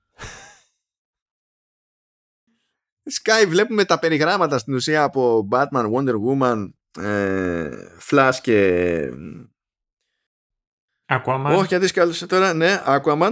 Πού ήταν ο Batman, πού ήταν ο Batman, ο Έο. Ναι. Και στην ουσία βλέπουμε ότι κάνουν εγγύαστε εκεί πέρα Flash και Aquaman. Οι άλλοι δύο μένουν περιγράμματα κυρίως. Αλλά τους βλέπει ο, ο Peacemaker και τα έχει παρμένα τελείως και λέει You're late you fucking dickheads. Τώρα που ήρθατε τα κανονίσαμε όλα εμείς. Και τους αγνοεί και σηκώνονται και φεύγουν Εντάξει λες ok. Okay. Με αυτά και με αυτά Αντεμπάγιο και Peacemaker τα, τα βρίσκουνε. Η Αντεμπάγιο αποφασίζει ότι δεν πάει όλη αυτή η ιστορία και θα τα βγάλει στη φόρα για το, για το Task Force X, Παύλα Suicide Squad, για το τι κάνει η Waller, για το τι έπαιζε με Butterflies και ιστορίες, θα τα πω όλα. Βλέπουμε και τη Waller που, που φρικάρει και ο Peacemaker αράζει στο νοσοκομείο και περιμένει να γιάνει Harcourt. Κάτι που κάνει εντύπωση και στην Harcourt όταν το, το συνειδητοποιεί. Τι θα γίνει με αυτό το φλερτ, παιδιά; Δηλαδή, είναι φως φανάρι το πράγμα. Τέλος πάντων, αντιπαλιό και εκεί είναι και πάλι μαζί. Και εκεί στα τελειώματα μας αφήνει ο Peacemaker ε, ταΐσοντας με την τελευταία γλίτσα που του έχει μείνει τον Goff Pavla Song Pavla Butterfly που ε, τον επισκέπτεται και ότι συνεχίζει πλέον να έχει παρεστήσεις και να βλέπει κάθε τόσο τον πατέρα του και να του μιλάει μόνος του ας πούμε. Έχει συμβεί και προηγουμένως στο, στην όλη φάση στην πορεία των πραγμάτων αλλά εδώ το έχει και για τελείωμα ως κάτι το οποίο προφανώς θα συνεχίζεται ρε παιδί μου στο εξής και θα δούμε που θα μας βγάλει και κάπως έτσι τελειώνει το σεζόνι Yay. και τώρα μπορούμε να βγάλουμε τα σώθηκά μας. Ε, Θέλω να ξεκινήσουμε από το intro που το έχουμε καθυστερήσει τόσο πολύ. Λοιπόν, το intro παιδιά είναι highlight. Ε, είναι τούμπανο, είναι στην ουσία όλο το cast ε, που, ε, ε, σε ομαδικό χορευτικό το οποίο γυρίστηκε σε τέτοιο, σε αίθουσα, σε λύκειο. Α, σε, ε, όχι αμφιθίατερ, εκεί που κάνουν ε, τις αθλητικές εκδηλώσεις συνήθως, σωστά; Ε, νομίζω, αλλά δεν έχει σημασία. Και μόνο το ότι ε, σκάσαν όλοι αυτοί σε ένα λύκειο για να κάνουν αυτό το γύρισμα. Καταλαβαίνεις. Ε, κάνουν λοιπόν ένα χορευτικό όλοι και κρατάνε όλοι straight face επίτηδες. Είναι μέρος του concept αυτό το πράγμα. Ε, είναι απίστευτα αστείο και καταφέρνει και αποτυπώνει μόνο μιας το γενικό ύφος που παίζει στη σειρά. Και ε, ο, πρόθεση του Gantz σε όλη αυτή τη φάση ήταν από, δηλαδή δεδηλωμένα από την πλευρά του, του Γκάν ε, ήταν να είναι τόσο κούκουρε παιδί με αυτό το intro ώστε ο θεατής να μην μπαίνει στη διαδικασία να κάνει skip. Και έχω να πω ότι πέτυχε δεν έκανα skip ούτε μία φορά. Ούτε και εγώ ε, και την επόμενη μέρα που πήγαινα δουλειά το άκουγα μέσα στο λεωφορείο εντάξει ε, Δηλαδή, τι, τι, τι, τι, να πω; Τι, τι να πω, αλήθεια. Ε, ε, και είχε κιόλας και ενδιαφέρον και το τραγούδι το οποίο διαλέξανε, διότι ήταν, είχε, ήταν σεξιστικό. Με την έννοια σεξιστικό αυτού, όχι. Είχε αναφορές μέσα στο για, σεξ και υπονοούμενα. Ναι, ok. Okay. Ναι, μάλλον τους νοιάζει αφού είναι 18 plus. Ναι, ναι, ναι, ναι. Ο, δεν δε το λέω για αυτό το λόγο. Είναι το πώς. Είναι για το πώς. Γιατί και ο, ο ίδιος ο, ο Peacemaker ως Peacemaker τον βλέπουμε πολλαπλές φορές ε, να, να μιλάει για την έντονη σεξουαλικότητά του και για, για το πώς του για, για το πώς αρέσει στις γυναίκες και τα λοιπά και τέριαζε και με αυτό το προφίλ το οποίο έδειχνε. Είναι, είναι, είναι τρελό παιδιά αυτό το, το intro. Ε, ακόμα και, το, ακόμα και τα παρασκηνιακά αυτού του intro είναι τρελά γιατί λέει ότι στι, στις πρόβες λέει όταν δεν ήταν πρόχειρος ο Σίνα ε, ήταν στο ρόλο και έκανε τη χορογραφία για να μπορέσουν να μάθουν και οι άλλοι ο, ο Άλαν Τούντικ ο οποίος Άλαν Τούντικ τυχαίνει να είναι να, να, είναι, να είναι σύζυγος της χορογράφου που προσελήφθη από τον Γκάν για αυτή την περίπτωση αλλά ο Άλαν Τούντικ από μόνος του είναι συγκλονιστική φιγούρα και τον χώσανε για αυτό το πράγμα και μου φαίνεται αδιανόητο. Ε, ο Τούντικ έχει απίστευτα χαρακτηριστική φωνή. Όταν τον ακούς, είναι αυτός και ο Μπέρι ο οποίος παίζει στο What We Do in the Shadows. Έχει μια τόσο χαρακτηριστική φωνή που όταν τον ακούτε απλά με το που ακούτε αυτή τη φωνή και έχετε αυτή τη φάτσα, θα είστε στα 100% σίγουροι ότι είναι αυτός. Δηλαδή... Ναι, εκτός, εκτός αν, αν αποφασίσει ότι θα, θα αλλάξει τη φωνή του. Διότι το έχει κάνει και αυτό. Και ναι, εντάξει. Δηλαδή, αν θυμάσαι, αν θυμάσαι και αν θυμάται οποιοδήποτε, ο Άλαν Τούντικ έχει παίξει τον Dodgeball. Και έκανα αυτόν που ήταν πεπισμένος μονίμως ότι είναι πειρατής. Και ήταν σε όλη την ταινία με πειρατική φωνή. Είναι δηλαδή, είναι, είναι, είναι θεός ο τύπος, είναι, είναι, είναι θεότητα. Και απλά ήταν, α, ας βοηθήσω εγώ τα παιδιά mm. με την ορογραφία. Και τα, ναι, εντάξει, είναι, είναι πολύ, πολύ μπροστά. Um, δεν ξέρω αν θέλω να το πιάσεις κάπως συγκεκριμένα. Όχι, από παντού μπορώ να το πιάσω. Εγώ θέλω να πω ένα γρήγορο, ένα πολύ γρήγορο. Είναι ότι δεν ξέρω ποιος είναι αδελφή ψυχής σε αυτή την περίπτωση φαντάζομαι ο Γκάν ως προς αυτό, γιατί ποιος θα τα έχει ονομάσει εκείνο, τα έγραψε στην τελική, ε, νομίζω ότι σε αυτή τη, τη σειρά οι τίτλοι επεισοδίου επιλέγονται όπως διαλέγω εγώ τίτλους επεισοδίων για τα υπόλοιπα podcast του Χάφτον. δηλαδή Commando S και Vertical Slice. Είναι με τα πιο σάπια λογοπαίγνια όλων των εποχών. Είναι, είναι όλα άθλια και είναι τόσα, τόσο άθλια που λειτουργούν. Δηλαδή σου λέει a whole new world best friends for never. Δηλαδή είναι όλα λάθος. Είναι, είναι, είναι, όλα λάθος. Και είναι τέτοιο, είναι πώς να πω. Δεν είναι απλά ότι είναι punch, είναι ότι είναι κακά punch. Ναι, ναι, ναι. It's cow never. Είναι άθλια. Είναι, είναι άθλια. Είναι, είναι πραγματικά άθλια και τα λατρεύω. Ε, ναι, εγώ έχω να πιάσω κάποια θέματα και το πιο σημαντικό είναι πάλι θεματικές, συγκεκριμένες θεματικές τις οποίες έχει ο Γκάν σε όλες του τις ταινίες και σειρές. Και αυτό έχει να κάνει με τους σκατά γονείς και κυρίως σκατά πατεράδες. Το είδαμε και στο Guardians of the Galaxy που η Γκαμόρα και ο... Και ο Θάνος. Το είδαμε και στο δεύτερο Guardians of the Galaxy. Ακριβώς, ακριβώς με τον ε, Quill και τον πατέρα του με τον Ίγκο. Ε, το ίδιο ισχύει και με το Suicide Squad όπου ο Ratcatcher είναι λιγάκι κόπανος αλλά είναι καλός κόπανος το οποίο είναι πιο σπάνιο από ότι πετυχαίνει τις περισσότερες φορές και εντάξει ο κακομύρης ο Πολ Καβαντότμαν με τη μητέρα του. Ε, και αντίστοιχα ο, Καλά, να σου πω, ο Rat Catcher Original δεν ήταν και τόσο άθλιος. Γιατί τον έβγαλε, δηλαδή και με το κάμεο εκεί ο Ατίτη, τον έβγαλε ως αδικημένη φιγούρα. Εκείνος που ήταν, ε, είχε ρόλο άθλιου πατέρα που τέλος πάντων ε, από σπόντα βρέθηκε να εξηλαιώνεται, ήταν ο Bloodsport του Idris Elba. Mm, mm, mm. Που φυσικά αυτό ήταν, θεωρώ, και ρεφάρισμα. Ήταν εξ, εξισορρόπηση στο σύμπαν ε, για την εναλλακτική πατρική προσέγγιση που είχαμε στο προηγούμενο Suicide Squad με τον Will Smith το κέατο μέσα. Ναι, ακριβώς. Ε, το ίδιο λοιπόν συμβαίνει και τώρα με το Peacemaker. Και για κάποιον ο οποίος είναι τόσο κόπανος, είναι πολύ ενδιαφέρον που ο πατέρας του Όγκη είναι ακόμα πιο κόπανος. Και έχει πολύ ενδιαφέρον το, το εξής γεγονός το ότι ο ίδιος ο πατέρας του το πώς τον εκμεταλλευόταν και πώς κακοποιούσε τον ίδιο το Peacemaker και ο άλλος καθόταν και τα δεχόταν.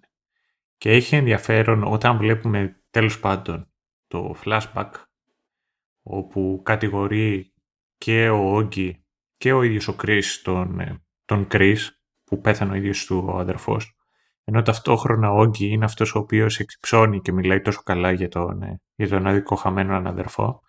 Έχει πολύ ενδιαφέρον το ότι ο αδερφός του Peacemaker ήταν σε μια, σε μια διαδικασία που και απέρριπτε τις ιδέες του πατέρα του, κυρίως για να καπνίζει χόρτο και να ακούει rock and roll.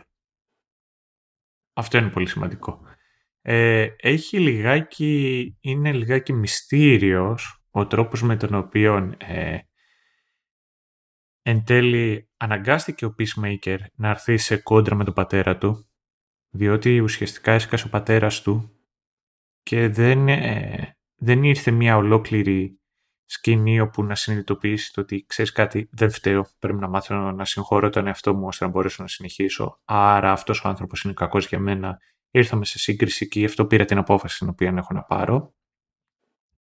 Αλλά έχει πολύ ενδιαφέρον το ότι αυτό το συνειδητοποιεί στην τελευταία σκηνή που είναι ο αρχηγός του Butterfly και του μιλάει λέγοντάς του λόγια τα οποία λένε όλοι οι white supremacists και όλοι αυτοί οι οποίοι είναι ναζί. Το ότι το κάνουμε αυτό γιατί... Supremacists, όχι supremacists. Δεν είναι super heroes, είναι τέτοιο. Νομίζεις. Αλλά όχι, αυτοί ναι, ναι. νομίζουν. ναι, ναι. ε, supremacists, ναι. Αλλά ότι ήρθαμε εδώ πέρα για να σας σώσουμε. Και είναι σίγουρα ένα παραμύθι το οποίο το, το έχει ακούσει πάρα πολλές φορές ο, ο Chris και έχει ενδιαφέρον διότι είναι και η πρώτη στιγμή που βλέπουμε το ουσιαστικό growth σε σύγκριση με τον πατέρα. Ε, ε, ε, ε έχω μια διαφωνία ως προς αυτό. Το συνδέεις με τους, με τους λευκούς ρατσιστές αυτό το συγκεκριμένο το λόγο που έβγαλε ο Goffy Song ε, νομίζω ότι είναι πιο χαρακτηριστικό παράδειγμα που συνδέεται με τους λευκούς αλλά από σπόντα. Ε, είναι πιο χαρακτηριστικό παράδειγμα ε, απικιακής νοοτροπίας. Mm. Το ήρθαμε να σας κάνουμε ανθρώπους. Ναι. Ήρθαμε να σας σώσουμε από τον εαυτό σας και το, άρα αυτόματα είναι δίκαιο να κάνουμε εμείς κουμάντο. Αυτό, αυτό έχει πολύ ενδιαφέρον. Και επίσης το πώς αυτοί οι άνθρωποι είναι πολύ περισσότερο του φαίνεστε παρά του είστε και των συμβόλων. Ε, για τον, η πανοπλία του Peacemaker, η στολή του, αν εξαιρέσεις τα κράνη, στα οποία και όλες μπορείς να δεις και το ότι εμπιστοσύνη είχε στο γιο του, ο Όγκη, που μπορεί ουσιαστικά να τον παρακολουθεί από εκεί. Ε, κατά τα άλλα είναι πολύ απλά πράγματα. Ενώ η στολή του White Dragon έχει 100 gadget, ναι μεν, αλλά ταυτόχρονα είναι στημένη έτσι όχι σον και για τη λειτουργικότητα, αλλά για το εφέ. Και είναι και ένας από τους λόγους για τους οποίους έχει κενά η ίδια η, η, στολή, κάτι το οποίο το είχε παρατηρήσει ο, ο Vigilante και φρόντισε να το εκμεταλλευτεί. Ε, ναι. το Τζέρτζελο τώρα με τον ίδιο το Vigilante ως Vigilante, να είναι καλά αυτό το παιδί, είναι ότι είναι ο μοναδικός ο οποίος δεν έχει εξέλιξη ως χαρακτήρα. Παραμένει psychopath, απλά ο τρόπος με τον οποίο λειτουργεί και η τυφλή αγάπη που έχει για τον Peacemaker γίνεται our psychopath. Και είναι κάτι το οποίο είναι ευχάριστο. Γιατί, δεν Γιατί αυτός ο χαρακτήρας υπάρχει εκεί για να δούμε ουσιαστική παράνοια και δεν υπάρχει κανένας λόγος να τον κάνεις πιο, πιο ανθρώπινο. Γιατί δεν είναι ανθρώπινος. Είναι psychopath. Κοίτα, νομίζω ότι ο, ο Vigilante διευκολύνει και σε κάτι άλλο ακόμα. Ε, πάρα πολλές φορές λέει απίστευτες μπουρδες και απορούν όλοι με την πάρτη του. Και σε εκείνη τη φάση, ενώ όλη η υπόλοιπη ομάδα είναι αποφασισμένη για μεγάλο χρονικό διάστημα ότι δεν πάει μία τον Peacemaker και ότι ο Peacemaker είναι σκουπίδι, απλά είναι ένα εργα... χρήσιμο εργαλείο εκείνη την ώρα. Mm. Ε, όταν αρχίζει τα κουφά ο Vigilante, ε, σε χρόνο μηδέν καταλήγουν η υπόλοιπη ομάδα και ο Peacemaker να συμφωνούν στο ότι ο Vigilante λέει, λέει βλακίες. Οπότε από σπόντα τους, ως, δηλαδή έχει σχετικά καταλητικό ρόλο ας το πούμε και τους φέρνει τους υπολείπους πιο κοντά χωρίς να το καταλαβαίνει ούτε ο ίδιος χωρίς να το καταλαβαίνουν ούτε οι υπόλοιποι. Και νομίζω ότι εξυπηρετεί και, ε, και στο ζύγι της ιστορίας και του character development ο, ο Vigilante διότι πραγματικά όταν αρχίζει και κάνει κουβέντα η κουβέντα αυτή δεν οδηγεί πουθενά δεν υπάρχει κάτι το οποίο όντως περιμένουμε να αποκομίσουμε από όλη την αλληλεπίδραση που θα ξεκινήσει με βάση κάποια ηλίθια ιδέα που μπήκε στο μυαλό του Vigilante. Αυτό όμως ε, γίνεται με αρκετά αστείο τρόπο ώστε ο, ο θεατής να μην ενοχλείται πιστεύω και έτσι κόβει χρόνο που θα έπρεπε να αξιοποιηθεί κάπως αλλιώς. Το κάπως αλλιώς θα μπορούσε να ήταν περισσότερη εμβάθυνση στους χαρακτήρες, αλλά ενδεχομένως αναγκαστικά πιο μελό. Διότι δεν είναι ότι δεν γίνεται, δεν έχουμε εξέλιξη, δεν έχουμε εμβάθυνση σε όλη τη σειρά, αλλά αν παρατράβαγε η εξερεύνηση εδώ και εκεί, θα γινόταν πιο μελό και θα χάλαγε πιστεύω. Με το να βάζεις κάτι φαν που είναι σαν palette cleanser για να σου αλλάξει η γεύση, ε, κερδίζεις και εντύπωση και χρόνο. Γι' αυτό έλεγα στην αρχή ότι αν δεν υπήρχε η περίπτωση σαν για αυτή του, του Vigilante, πιστεύω ότι ε, ακόμα και αυτά τα 8 επεισόδια που ήταν ε, 30 φεύγα με 40 κάτι λεπτά συνήθως, μπορεί να του πέφτανε πολλά. Διότι α, πώς, θα, πώς θα γέμιζε ο χρόνος. Θα είχε περισσότερες κοινές ε, δράσεις. Ε, αυτή θα ήταν μια λύση που αυτό θα επηρεάζει και το budget προφανώς ή θα είχε περισσότερο μπλα μπλα με χαρακτήρες που ξεκάθαρα δεν την παλεύουν να κάνουν και πολύ μπλα μπλα έτσι όπως είναι. Δηλαδή δεν θα καθόμαστε να κάνουμε ψυχανάλυση εκείνη την ώρα. Κάνουμε αυτό που κάνουμε και το αφήνουμε το υπόλοιπο να, να λειτουργεί όπως θα λειτουργήσει. Για μένα είναι και τρικ μέσα σε όλα ο ρόλος του Vigilante σε αυτή την, περίπτωση και δεν το λέω για κακό, το λέω, το λέω για καλό Πολλές φορές, αν μας παρακολουθείτε, θα έχετε πάρει χαμπάρι ότι έχουμε θέματα με το πόσο τραβάνε κάποιες σειρές ή κάποια σεζόν τέλος πάντων και ότι θα θέλαμε να είχαν ε, λιγότερα επεισόδια ή μικρότερα επεισόδια κτλ. Εδώ νομίζω ότι δείχνει με αυτό το ζύγι το περίεργο που κρατάει ο Γκάν ότι έχει συνείδηση του ρυθμού πολύ περισσότερο από ό,τι έχουν άλλοι σε ανάλογες περιπτώσεις. Το ένα άλλο που εκτίμησα στην όλη φάση είναι ότι ε, έχουμε να κάνουμε με ένα χαρακτήρα ο οποίος ο, ο Peacemaker παιδί μου είναι από μόνος του ε, σάτυρα των βλαμμένων δεξιών Αμερικανών. Αλλά ακόμα και εκεί ο Γκάν κάνει ένα διαχωρισμό. Ε, και ο βασικός αυτός διαχωρισμός είναι ανάμεσα στον ίδιο τον Peacemaker και τον πατέρα του. Σου δείχνει λοιπόν ότι ε, υπάρχουν εκείνοι που ε, ε, είναι true believers και δεν μπορούν να είναι τίποτα παρά μόνο επικίνδυνοι δεν ακούν κανέναν και τίποτα δεν τους ενδιαφέρει. Και αυτό το ρόλο παίζει ο πατέρας του, του Peacemaker. Ενώ ο Peacemaker είναι όπως είναι από σπόντα από την άποψη ότι πιο πολύ κατέληξε να είναι όπως είναι σήμερα επειδή αισθανόταν ένοχος για το, για το χαμό του αδελφού του και θε, θέλησε να καλύψει το κενό και να κερδίσει τη, την εύνοια του πατέρα του.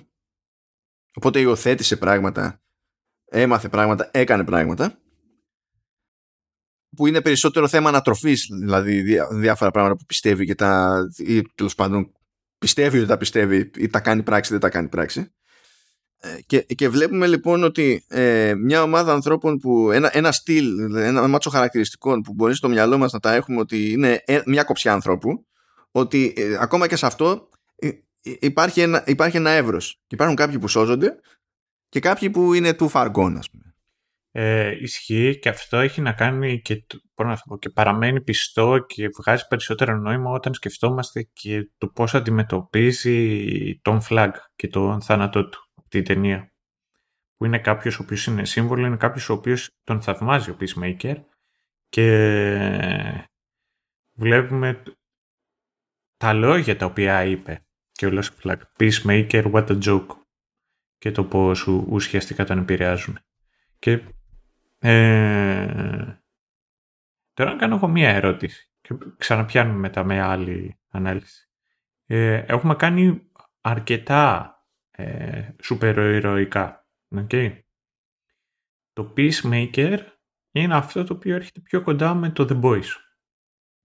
mm Πώς θα τα τέριαζες; Πώς θα τα ταιριαζα Δηλαδή... Γιατί πρέπει να τα ταιριάξω; Δεν θέλω να σου πω το εξής. Ε, αντιλαμβάνομαι ότι όταν έχεις να προτείνεις για κάποιον ε, το Peacemaker πάντα χρειάζεσαι ένα είδος παραδείγματος για να το πεις. Μπορεί να πεις ότι αν έχεις δει το The Boys, μπορείς να δεις και το Peacemaker. Και η αλήθεια είναι ότι και οι δύο σειρές έχουν κάποια κοινά χαρακτηριστικά στον τρόπο με τον οποίο παρουσιάζουν τις σούπερ τις αντιλήψεις τους και μέχρι που είναι ικανοί να φτάσουν για να πετύχουν αυτό το οποίο χρειάζεται. Ε, έχει μεγάλη διαφορά μετά το delivery και το ύφος. Πιστεύεις ότι ταιριάζει το Peacemaker με το The Boys? Όχι. Για ποιο λόγο; Yeah, νομίζω ότι ε, δεν είναι παράλογο να το σκεφτεί κάποιος έτσι επειδή παίζει ένα level καφρίλας το οποίο μπορείς να πεις ότι τα συνδέει αλλά δίπλα-δίπλα άμα τα βάλεις τελική το Peacemaker είναι πιο βανίλα. Το Boys δεν έχει πρόβλημα να, να ξεφτυλίσει το, το οτιδήποτε. Το, το The Boys ξεφτυλίζει το ίδιο το concept του, του υπερήρωα. Ε, και ασχολείται με το, ε, ε, με το τι κοινωνικό αντίκτυπο έχει η ύπαρξή του πριν καν φτάσουμε και στο άλλο level που το απασχολεί και αυτό το, το The Boys. Ε, τι σημαίνει το ότι ο, ο υπερήρωας στον κόσμο του The Boys είναι ένα προϊόν το οποίο είναι ελεγχόμενο. Και όταν ε, μπλέξουμε σε τέτοια μονοπάτια το ζήτημα είναι, δηλαδή το ελέγχει αυτός που έχει τα περισσότερα. Είναι κάπως έτσι, είναι σαν, σαν άλλο ένα όπλο.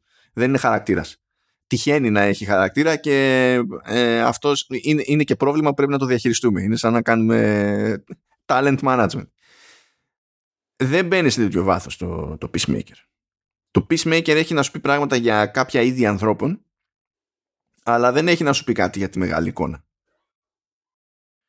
Και δεν είναι τυχαίο ότι σε αντίθεση με το The Boys έτσι, το Peacemaker αναγκάζεται έτσι, να φτιάξει και ένα, ένα πλαίσιο μέσα στο οποίο το Peacemaker που είναι μαθημένος να σκοτώνει οτιδήποτε με οτιδήποτε ε, πάβει να σκοτώνει. Δηλαδή η δικαιολογία που προτάσετε στο τέλος εδώ πέρα από ένα σημείο και έπειτα είναι ότι μετά από την ιστορία με τον Rick Flag, παιδί μου, ε, δεν την παλεύει πλέον όχι παιδιά να σκοτώνει ο Peacemaker, γενικά να σκοτώνει ανθρώπους. Και όλη η ιστορία αυτή με τα butterflies το διευκολύνει από την άποψη ότι μέσα στο μυαλό του δεν είναι πλέον άνθρωποι. Οι άνθρωποι που βλέπει μπροστά του είναι ήδη νεκροί. Και απλά ελέγχονται από εξωγήινους. Και ε, ε, εκεί ας πούμε δεν στο φέρνει μες στη μάπα α, ε, το, το υπονοεί και το εκτιμώ ότι το υπονοεί αυτό το πράγμα. Διότι και όταν το συζητάει με τον πατέρα του λέει ότι ε, σκοτώνω λέει aliens αλλά real aliens και κάνει αυτή τη διευκρίνηση για να μην τους μπερδέψουμε με τους λεγόμενους illegal aliens που και καλά είναι λάθρομετανάστες mm. σε αυτή τη, τη, την περίπτωση και του το λέει για καλό ότι και εσύ έχεις θέμα με aliens και εγώ έχω θέμα με aliens και εγώ έχω θέμα με real aliens ε, μέχρι, μέχρι εκεί το, το φτάνει. Γιατί θέλει να είναι και καλά hardcore, αλλά δεν θέλει να είναι τόσο hardcore. Πάλι δεν είναι κακό. Εγώ ε, διασκεδάζω και με τα δύο. Αλλά δεν μπορώ να πω ότι είναι ανάλογα. Ε, αυτά που τα συνδέουν είναι περισσότερο θέμα ε, γλώσσας, ύφους και τα λοιπά. Ναι, και over the top violence. Ναι, που νομίζω ότι είναι πιο επιφανειακά στοιχεία αν πεις ότι προσπαθώ να τα ζυγίσω στα σοβαρά ρε παιδί μου. Ε, εγώ δεν από ότι διαφωνώ 100% εκεί όμως που θέλω να πω είναι με το κατά πόσο πιάνει μεγάλα δεδομένα ε, με μεγάλες ιδέες και πώς τις αναλύει και πώς τις συγκρίνει σε έναν κόσμο που, που υπάρχουν περίρωες.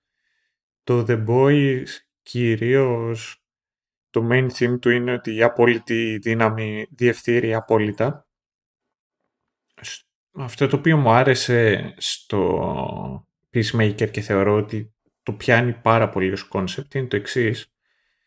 Είναι... Ο Peacemaker είναι καταρχάς ένας χαρακτήρας ο οποίος έχει μια βρώμικη ιστορία για όλους τους υπόλοιπους χαρακτήρες της DC και θα σε ρωτήσω μετά ποια ήταν η αγαπημένη σου ιστορία. Ε, και θυμάμαι κάποια στιγμή που δίνει πόνο για το πώς ο Batman είναι ένα σκουπίδι επειδή είναι αρκετά σκληρός για να σκοτώσει τους κακοποιούς. Και ταυτόχρονα ο, ο ίδιος ο Peacemaker έχει περιοδι, περιορισμούς από την ίδια του την ανάγκη να, ανοίγει, να ανήκει κάπου και τον ηθικό κώδικα από το δικό του backstory. Και είναι ολόκληρο το show το οποίο με, με, με, το, με το Dove of Peace κυρίως, το οποίο δείχνει την ανάγκη και το πώς ε, χρησιμοποιείται η δύναμη των συμβόλων και της ιδεολογίας για να δικαιολογήσουμε τον θάνατο, μια δολοφονία. Ε, και αυτό έρχεται καπάκια με την, με την δεύτερη αγαπημένη μου ατάκα του Peacemaker, ο οποίος λέει ότι είμαι διατεθειμένος να σκοτώσω όσους άντρες, γυναίκες και παιδιά χρειάζεται στο όνομα της ειρήνης. Ναι, που αυτό είναι χαρακτηριστικό του και στο Suicide Squad, το έλεγε mm. συνέχεια. ε, μέχρι που να έρθει η ώρα όντως να το κάνει. Και η, η αγαπημένη μου ατάκα είναι Eat peace motherfuckers. Ναι, αυτό το έχω κρατήσει ναι, στην άκρη. Ναι, δεν κατάλαβα ποια είναι η διαφωνία όμως στην τελική. Γιατί πάλι μου λες ότι πιάνει κάποιες έννοιες οι οποίες ως έννοιες τέλος πάντων. αυτό, ότι αυτό, αυτά είναι τέτοιο. Ότι αυτό είναι ουσιαστικά το μεγάλο θέμα. Το οποίο είναι. Ναι, αλλά και πάλι είναι επιπροσωπικού αυτό. Έχει να κάνει με το πώς το αντιμετωπίζουμε κυ, κυρίως ατομικά. Αυτό είναι στο πλαίσιο του, του ατόμου. Δεν σου λέει πράγματα για τον κόσμο εκεί έξω. Σου λέει πράγματα για τύπους ανθρώπου που για σένα ε, μπορούν να είναι και για σένα ενώ όχι για σένα, σένα ενώ για τον όποιον τέλος πάντων ε, μπορεί, να τα σκεφτεί λίγο παραπέρα και να τα ερμηνεύσει ως, ως ε, σχόλια για ολόκληρη ομάδα ανθρώπων τέλος πάντων και ολόκληρα φαινόμενα. Το Boys όμως έχει, έχει ξεκάθαρη πρόθεση ναι, εντάξει. να τα πιάσει ναι, αυτά. Ναι, ναι. Γι' αυτό και εγώ είπα ότι δεν είμαι απόλυτα, ότι δεν διαφωνώ απόλυτα, αλλά δεν είναι ότι δεν μπαίνει ποτέ σε διαδικασία το, το Peacemaker να, να σχολιάσει. Και μπορώ να σου πω, δεν είναι for fun. Δεν διαφωνώ απόλυτα. Είναι, είναι σαν και αυτό το. Δεν είσαι πλέον ε, τα, καθαρά piece of shit. Είσαι 85% piece of shit. αυτό το. έτσι. Που λέει και hardcore. Ε, νο, νομίζω ότι το πιο πραγματικά συγκεκριμένο σχόλιο που κάνει είναι ένας πολύ γρήγορος παραλληλισμός που προκύπτει από το μοντάζ. Ναι. Όταν βλέπουμε τη song και καλεί πεταλουδίτσες για να πάει να κάνει τον ντου στο αστυνομικό τμήμα. Βλέπουμε κάποια cuts και παράλληλα βλέπουμε τον, ε, τον πατέρα του Peacemaker να μαζεύει τα δικά του τα, ναι τα underlings, του, τους ρατσιστές και να ετοιμάζονται να, και αυτοί ομαδικά να κάνουν κάποιο είδους ντου. Και εκεί έχεις στις δύο πλευρές ε, να, να αντιμετωπίζονται ως ε, ανάλογες συμφορές. Και η πλάκα είναι ότι η μία πλευρά είναι η πέρα για πέρα πιο δεξιά πεθαίνεις με βάση τον αμερικανικό ορισμό και οι πεταλούδες ε, με, τη, με το σκεπτικό που έχουν ακολουθήσει «Ω, θα σας σώσουμε από την κλιματική αλλαγή γιατί μας σας αφήσουμε μόνους σας, δεν πρόκειται, θα τα διαλύσετε όλα» ε, είναι κατά μία έννοια σύμβολο αυτού που η, η Αμερική αντιλαμβάνεται ως αριστερά και τους βάζει δίπλα-δίπλα εκείνη την ώρα με το μοντάζ αλλά και αυτό είναι στα γρήγορα. Δεν κάθεται, ξέρεις, να το πιλατεύσει πολύ. Mm. Έτσι, ε, ε, είναι σαν να σου λέει ότι ε, να το πετάξω και αυτό, just so you know, αλλά εντάξει, δεν, είμαστε γι' αυτό εδώ. τι ήθελα να πω για, το, για το Suicide Squad. το άλλο το οποίο εμένα μου άρεσε είναι τώρα πέρα από τον Chris ο οποίος είναι και ο πρωταγωνιστής, είναι ο τρόπος με τον οποίο προσεγγίζει και την Αντεμπαγιό. Και έχει για μένα ενδιαφέρον το ότι μπαίνει στη διαδικασία και χωρίς η ίδια να το κάνει fully embraced, είναι η κόρη της μητέρας της. Δηλαδή ο τρόπος με τον οποίο χτίζει μια ολόκληρη πλεκτάνη και με πλάγιο τρόπο βάζει πρώτα απ' όλα τον Βιτζιλάντη να πάει να σκοτώσει τον Όγκη, τον Σμιθ και μετά ενώ έχει μπει στη διαδικασία και έχει μια φιλική σχέση με τον, ε, με τον Peacemaker και ο ίδιος ο Peacemaker κάθεται και σχολιάζει το πόσο εκτιμάει την παρέα της και το πόσο καλό έκανε για εκείνον είναι διατεθειμένη και φυτεύει το ημερολόγιο. Ενώ επιμένει, επιμένει στην όλη φάση ότι είναι έξω από τα νερά της και I'm not made for this shit και τα λοιπά, σε κάθε στιγμή, κάθε τόσο αποδεικνύει ότι είναι ακριβώς made for that shit. Ακριβώς, ναι, ναι, ναι. Και έτσι έχει, μπορείς να πεις ότι έχει και μια παράλληλη πορεία από άλλη μεριά τέλος πάντων με τον Peacemaker από την άποψη ότι το μεγάλο βάρος που έχει στους ώμους ο Peacemaker δεν είναι η ιδεολογία του αλλά είναι ο πατέρας του. Και αντίστοιχα για την παλιό το βάρος που έχει στους δικούς της ώμους είναι η μητέρα της, η Waller. Και μέχρι να τελειώσει αυτή η σεζόν ας πούμε ότι το έχουν αποτινάξει και οι δύο. Και λέμε ας πούμε διότι ο ένας έχει καταλήξει να έχει παρεστήσει. ναι, ε, και η άλλη μπορεί να έκανε χαλάστρα στην Waller. Αυτό δεν σημαίνει ότι η Waller βγήκε εκτός μάχης. Σημαίνει ότι τσαντίστηκε. Αυτό σημαίνει. Και είναι νομίζω και η πρώτη φορά που μπορούμε να μπούμε και να κάνουμε και κάποιες σκέψεις και να κάτσουμε να σχολιάσουμε το ότι ουσιαστικά το, το Peacemaker επηρεάζει και το DCU με την έννοια το ότι δεν ξέρω κατά πόσο θα μπορέσει να υπάρξει άλλο Suicide Squad με, την, ε, με τη λογική που υπάρχει αυτή τη στιγμή. Από τη στιγμή. Δηλαδή, τι θα το εμπόδιζε, ας πούμε. Το ότι, ξέρω εγώ, τώρα όλοι ξέρουν ότι είναι το Task Force X και το ότι δεν θα είναι το ίδιο εύκολο για τη Waller να σκάσει και να κάνει όλα αυτά τα οποία υποτίθεται ότι θέλει να κάνει. Αυτό δυστυχώς λύνεται πολύ εύκολα στο κινηματογραφικό στερεώμα. Απλά βρίσκουμε μια δικαιολογία που δεν γίνεται αλλιώς και από εκεί που δεν θα έδινε κανείς άδεια στη Waller, τώρα ναι, δίνει την άδεια κατά ξέρεις. Εντάξει. Ναι, εντάξει, OK. Okay, ναι. Πόσο σου άρεσε; Ε, μ άρεσε, εμένα μου άρεσε πολύ, μ' άρεσε αναπάντηχα. Δηλαδή, ε, αν εξαιρέσεις αυτό το ζόρι λίγο που τραβάω με τα mental gymnastics για το δεν σκοτώνουμε, που και εκεί πιστεύω ότι, όπως είπα στην αρχή, ότι τα πηγαίνει πολύ καλύτερα από ανάλογες προσπάθειες.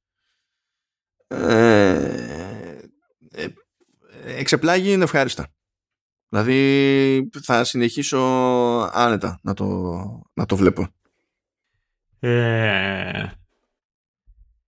και ε, εγώ έφτασα και ένας πέρα από τον ε, Σίνα που, που είπα από το ότι με εξέπληξε ευχάριστα ε, μου άρεσε πολύ το ότι είδα τον Γκάν το πώς χρησιμοποιεί το 8 ώρα.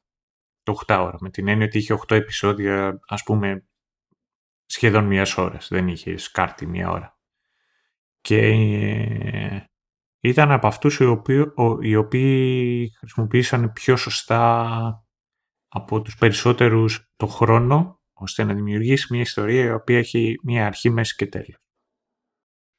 Ναι, ισχύει και μου άρεσε που καταφέρνει τέλος πάντων και έχει εξέλιξη στους χαρακτήρες χωρίς, χωρίς να, το, να το ξεφτιλίζει. Γιατί ξέρεις ότι υπάρχει αυτή η τάση το, ε, έχουμε μια καλή ιδέα για το πώς θα εξελιχθούν τα πράγματα αλλά έχουμε χρόνο να γεμίσουμε οπότε πρέπει να το πήξουμε σε ψυχολογικά μάμπο τζάμπο ε, ενώ έχουμε περάσει το νόημα, πρέπει να στο κάνουμε τέτοιο, να, να, να στο φυτέψουμε στο κεφάλι. Ε, σε περίπτωση που είσαι άνιωθες και δεν έχεις πάρει πρέφα, θα, θα, θα, θα σου σπάσουμε την ψυχολογία, ας πούμε.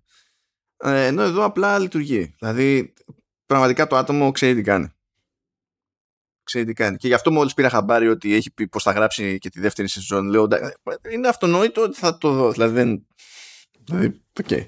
ε, Τώρα θα να πω το εξής ότι από όλα τα dis τα οποία έκανε για τους υπόλοιπους σούπερ ήρωες της DC, το αγαπημένο μου ήταν για τον ε, Green Arrow. Λοιπόν, έχω, έχω, κρατη, έχω φροντίσει να κρατήσω screens για την περίσταση, γιατί με είχε συγκλονίσει. Κάτσε να το λοιπόν, είναι εκεί που ψάχνονται με τα, τέτοια, με τα κράνη. Πώς θα πετάξουν το κράνο στο, στο ράντσο απέναντι και τα λοιπά για να ξεκινήσουν τη μανούρα με, το, με την αγελάδα και τα συναφή. Και λέει ρε παιδί μου, we can shoot a, a fishing line over, over to the barn from one of these trees here and just let the helmet slide down. Mm. Και πετάει το Vigilante, γιατί ποιος θα πετάγονταν. Ο Vigilante θα πετάγονταν και λέει like Green Arrow; No, not like Green Arrow. That dude goes to Brony conventions και αρχίζω και λιώνω dressed as the back half of Twilight Sparkle with a 4-inch wide butthole drilled in the costume. Και συμπληρώνει ο Vigilante maybe it's so he can breathe properly.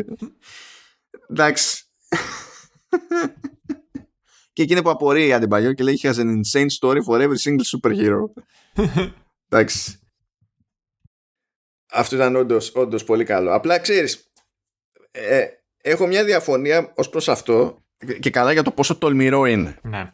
Δεν το θεωρώ ιδιαίτερα τολμηρό. Από ποια άποψη. Είναι πιο τολμηρό από τη Marvel, αλλά αυτό δεν είναι παράσιμο. Αυτό, αυτό λέγεται φυσιολογικός άνθρωπος. Το είμαι πιο τολμηρός από τη Marvel. αλλά έχεις ως πάτημα τον Peacemaker, ο οποίος έτσι κι αλλιώς λέει ότι να είναι άπειρες μπουρδες. Κάθε λίγο και λιγάκι.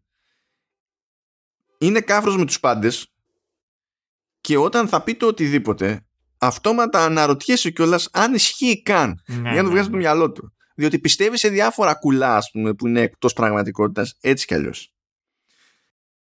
Αν ήταν ένας χαρακτήρας που το έλεγε αυτό στα σοβαρά, του στυλ το είπαμε και τώρα είναι κάνον, θα ήταν πιο δύσκολο και για την DC να το κάνει. Καλά, η Marvel δεν θα τα έχει.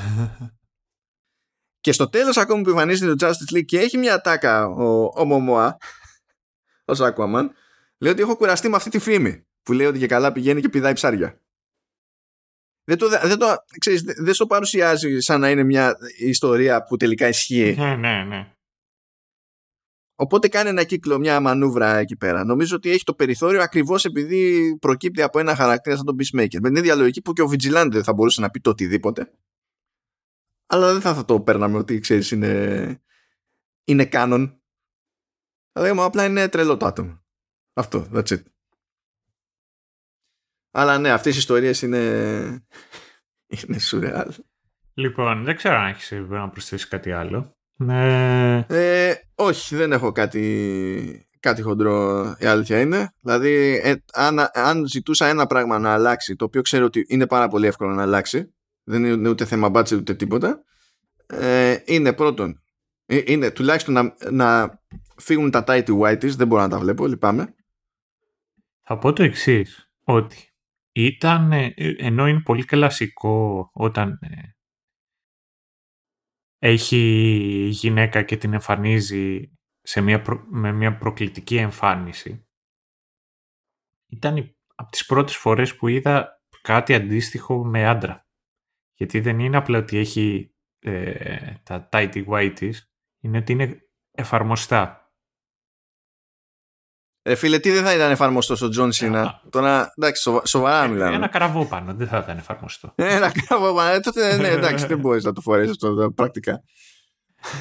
εντάξει, όχι, εμένα, εγώ δεν το πήγα εκεί πέρα. Δεν με ένιωξε καθόλου το, Ναι, αλλά πο- πώς να... ναι, το σεξουαλικό της υπόθεσης.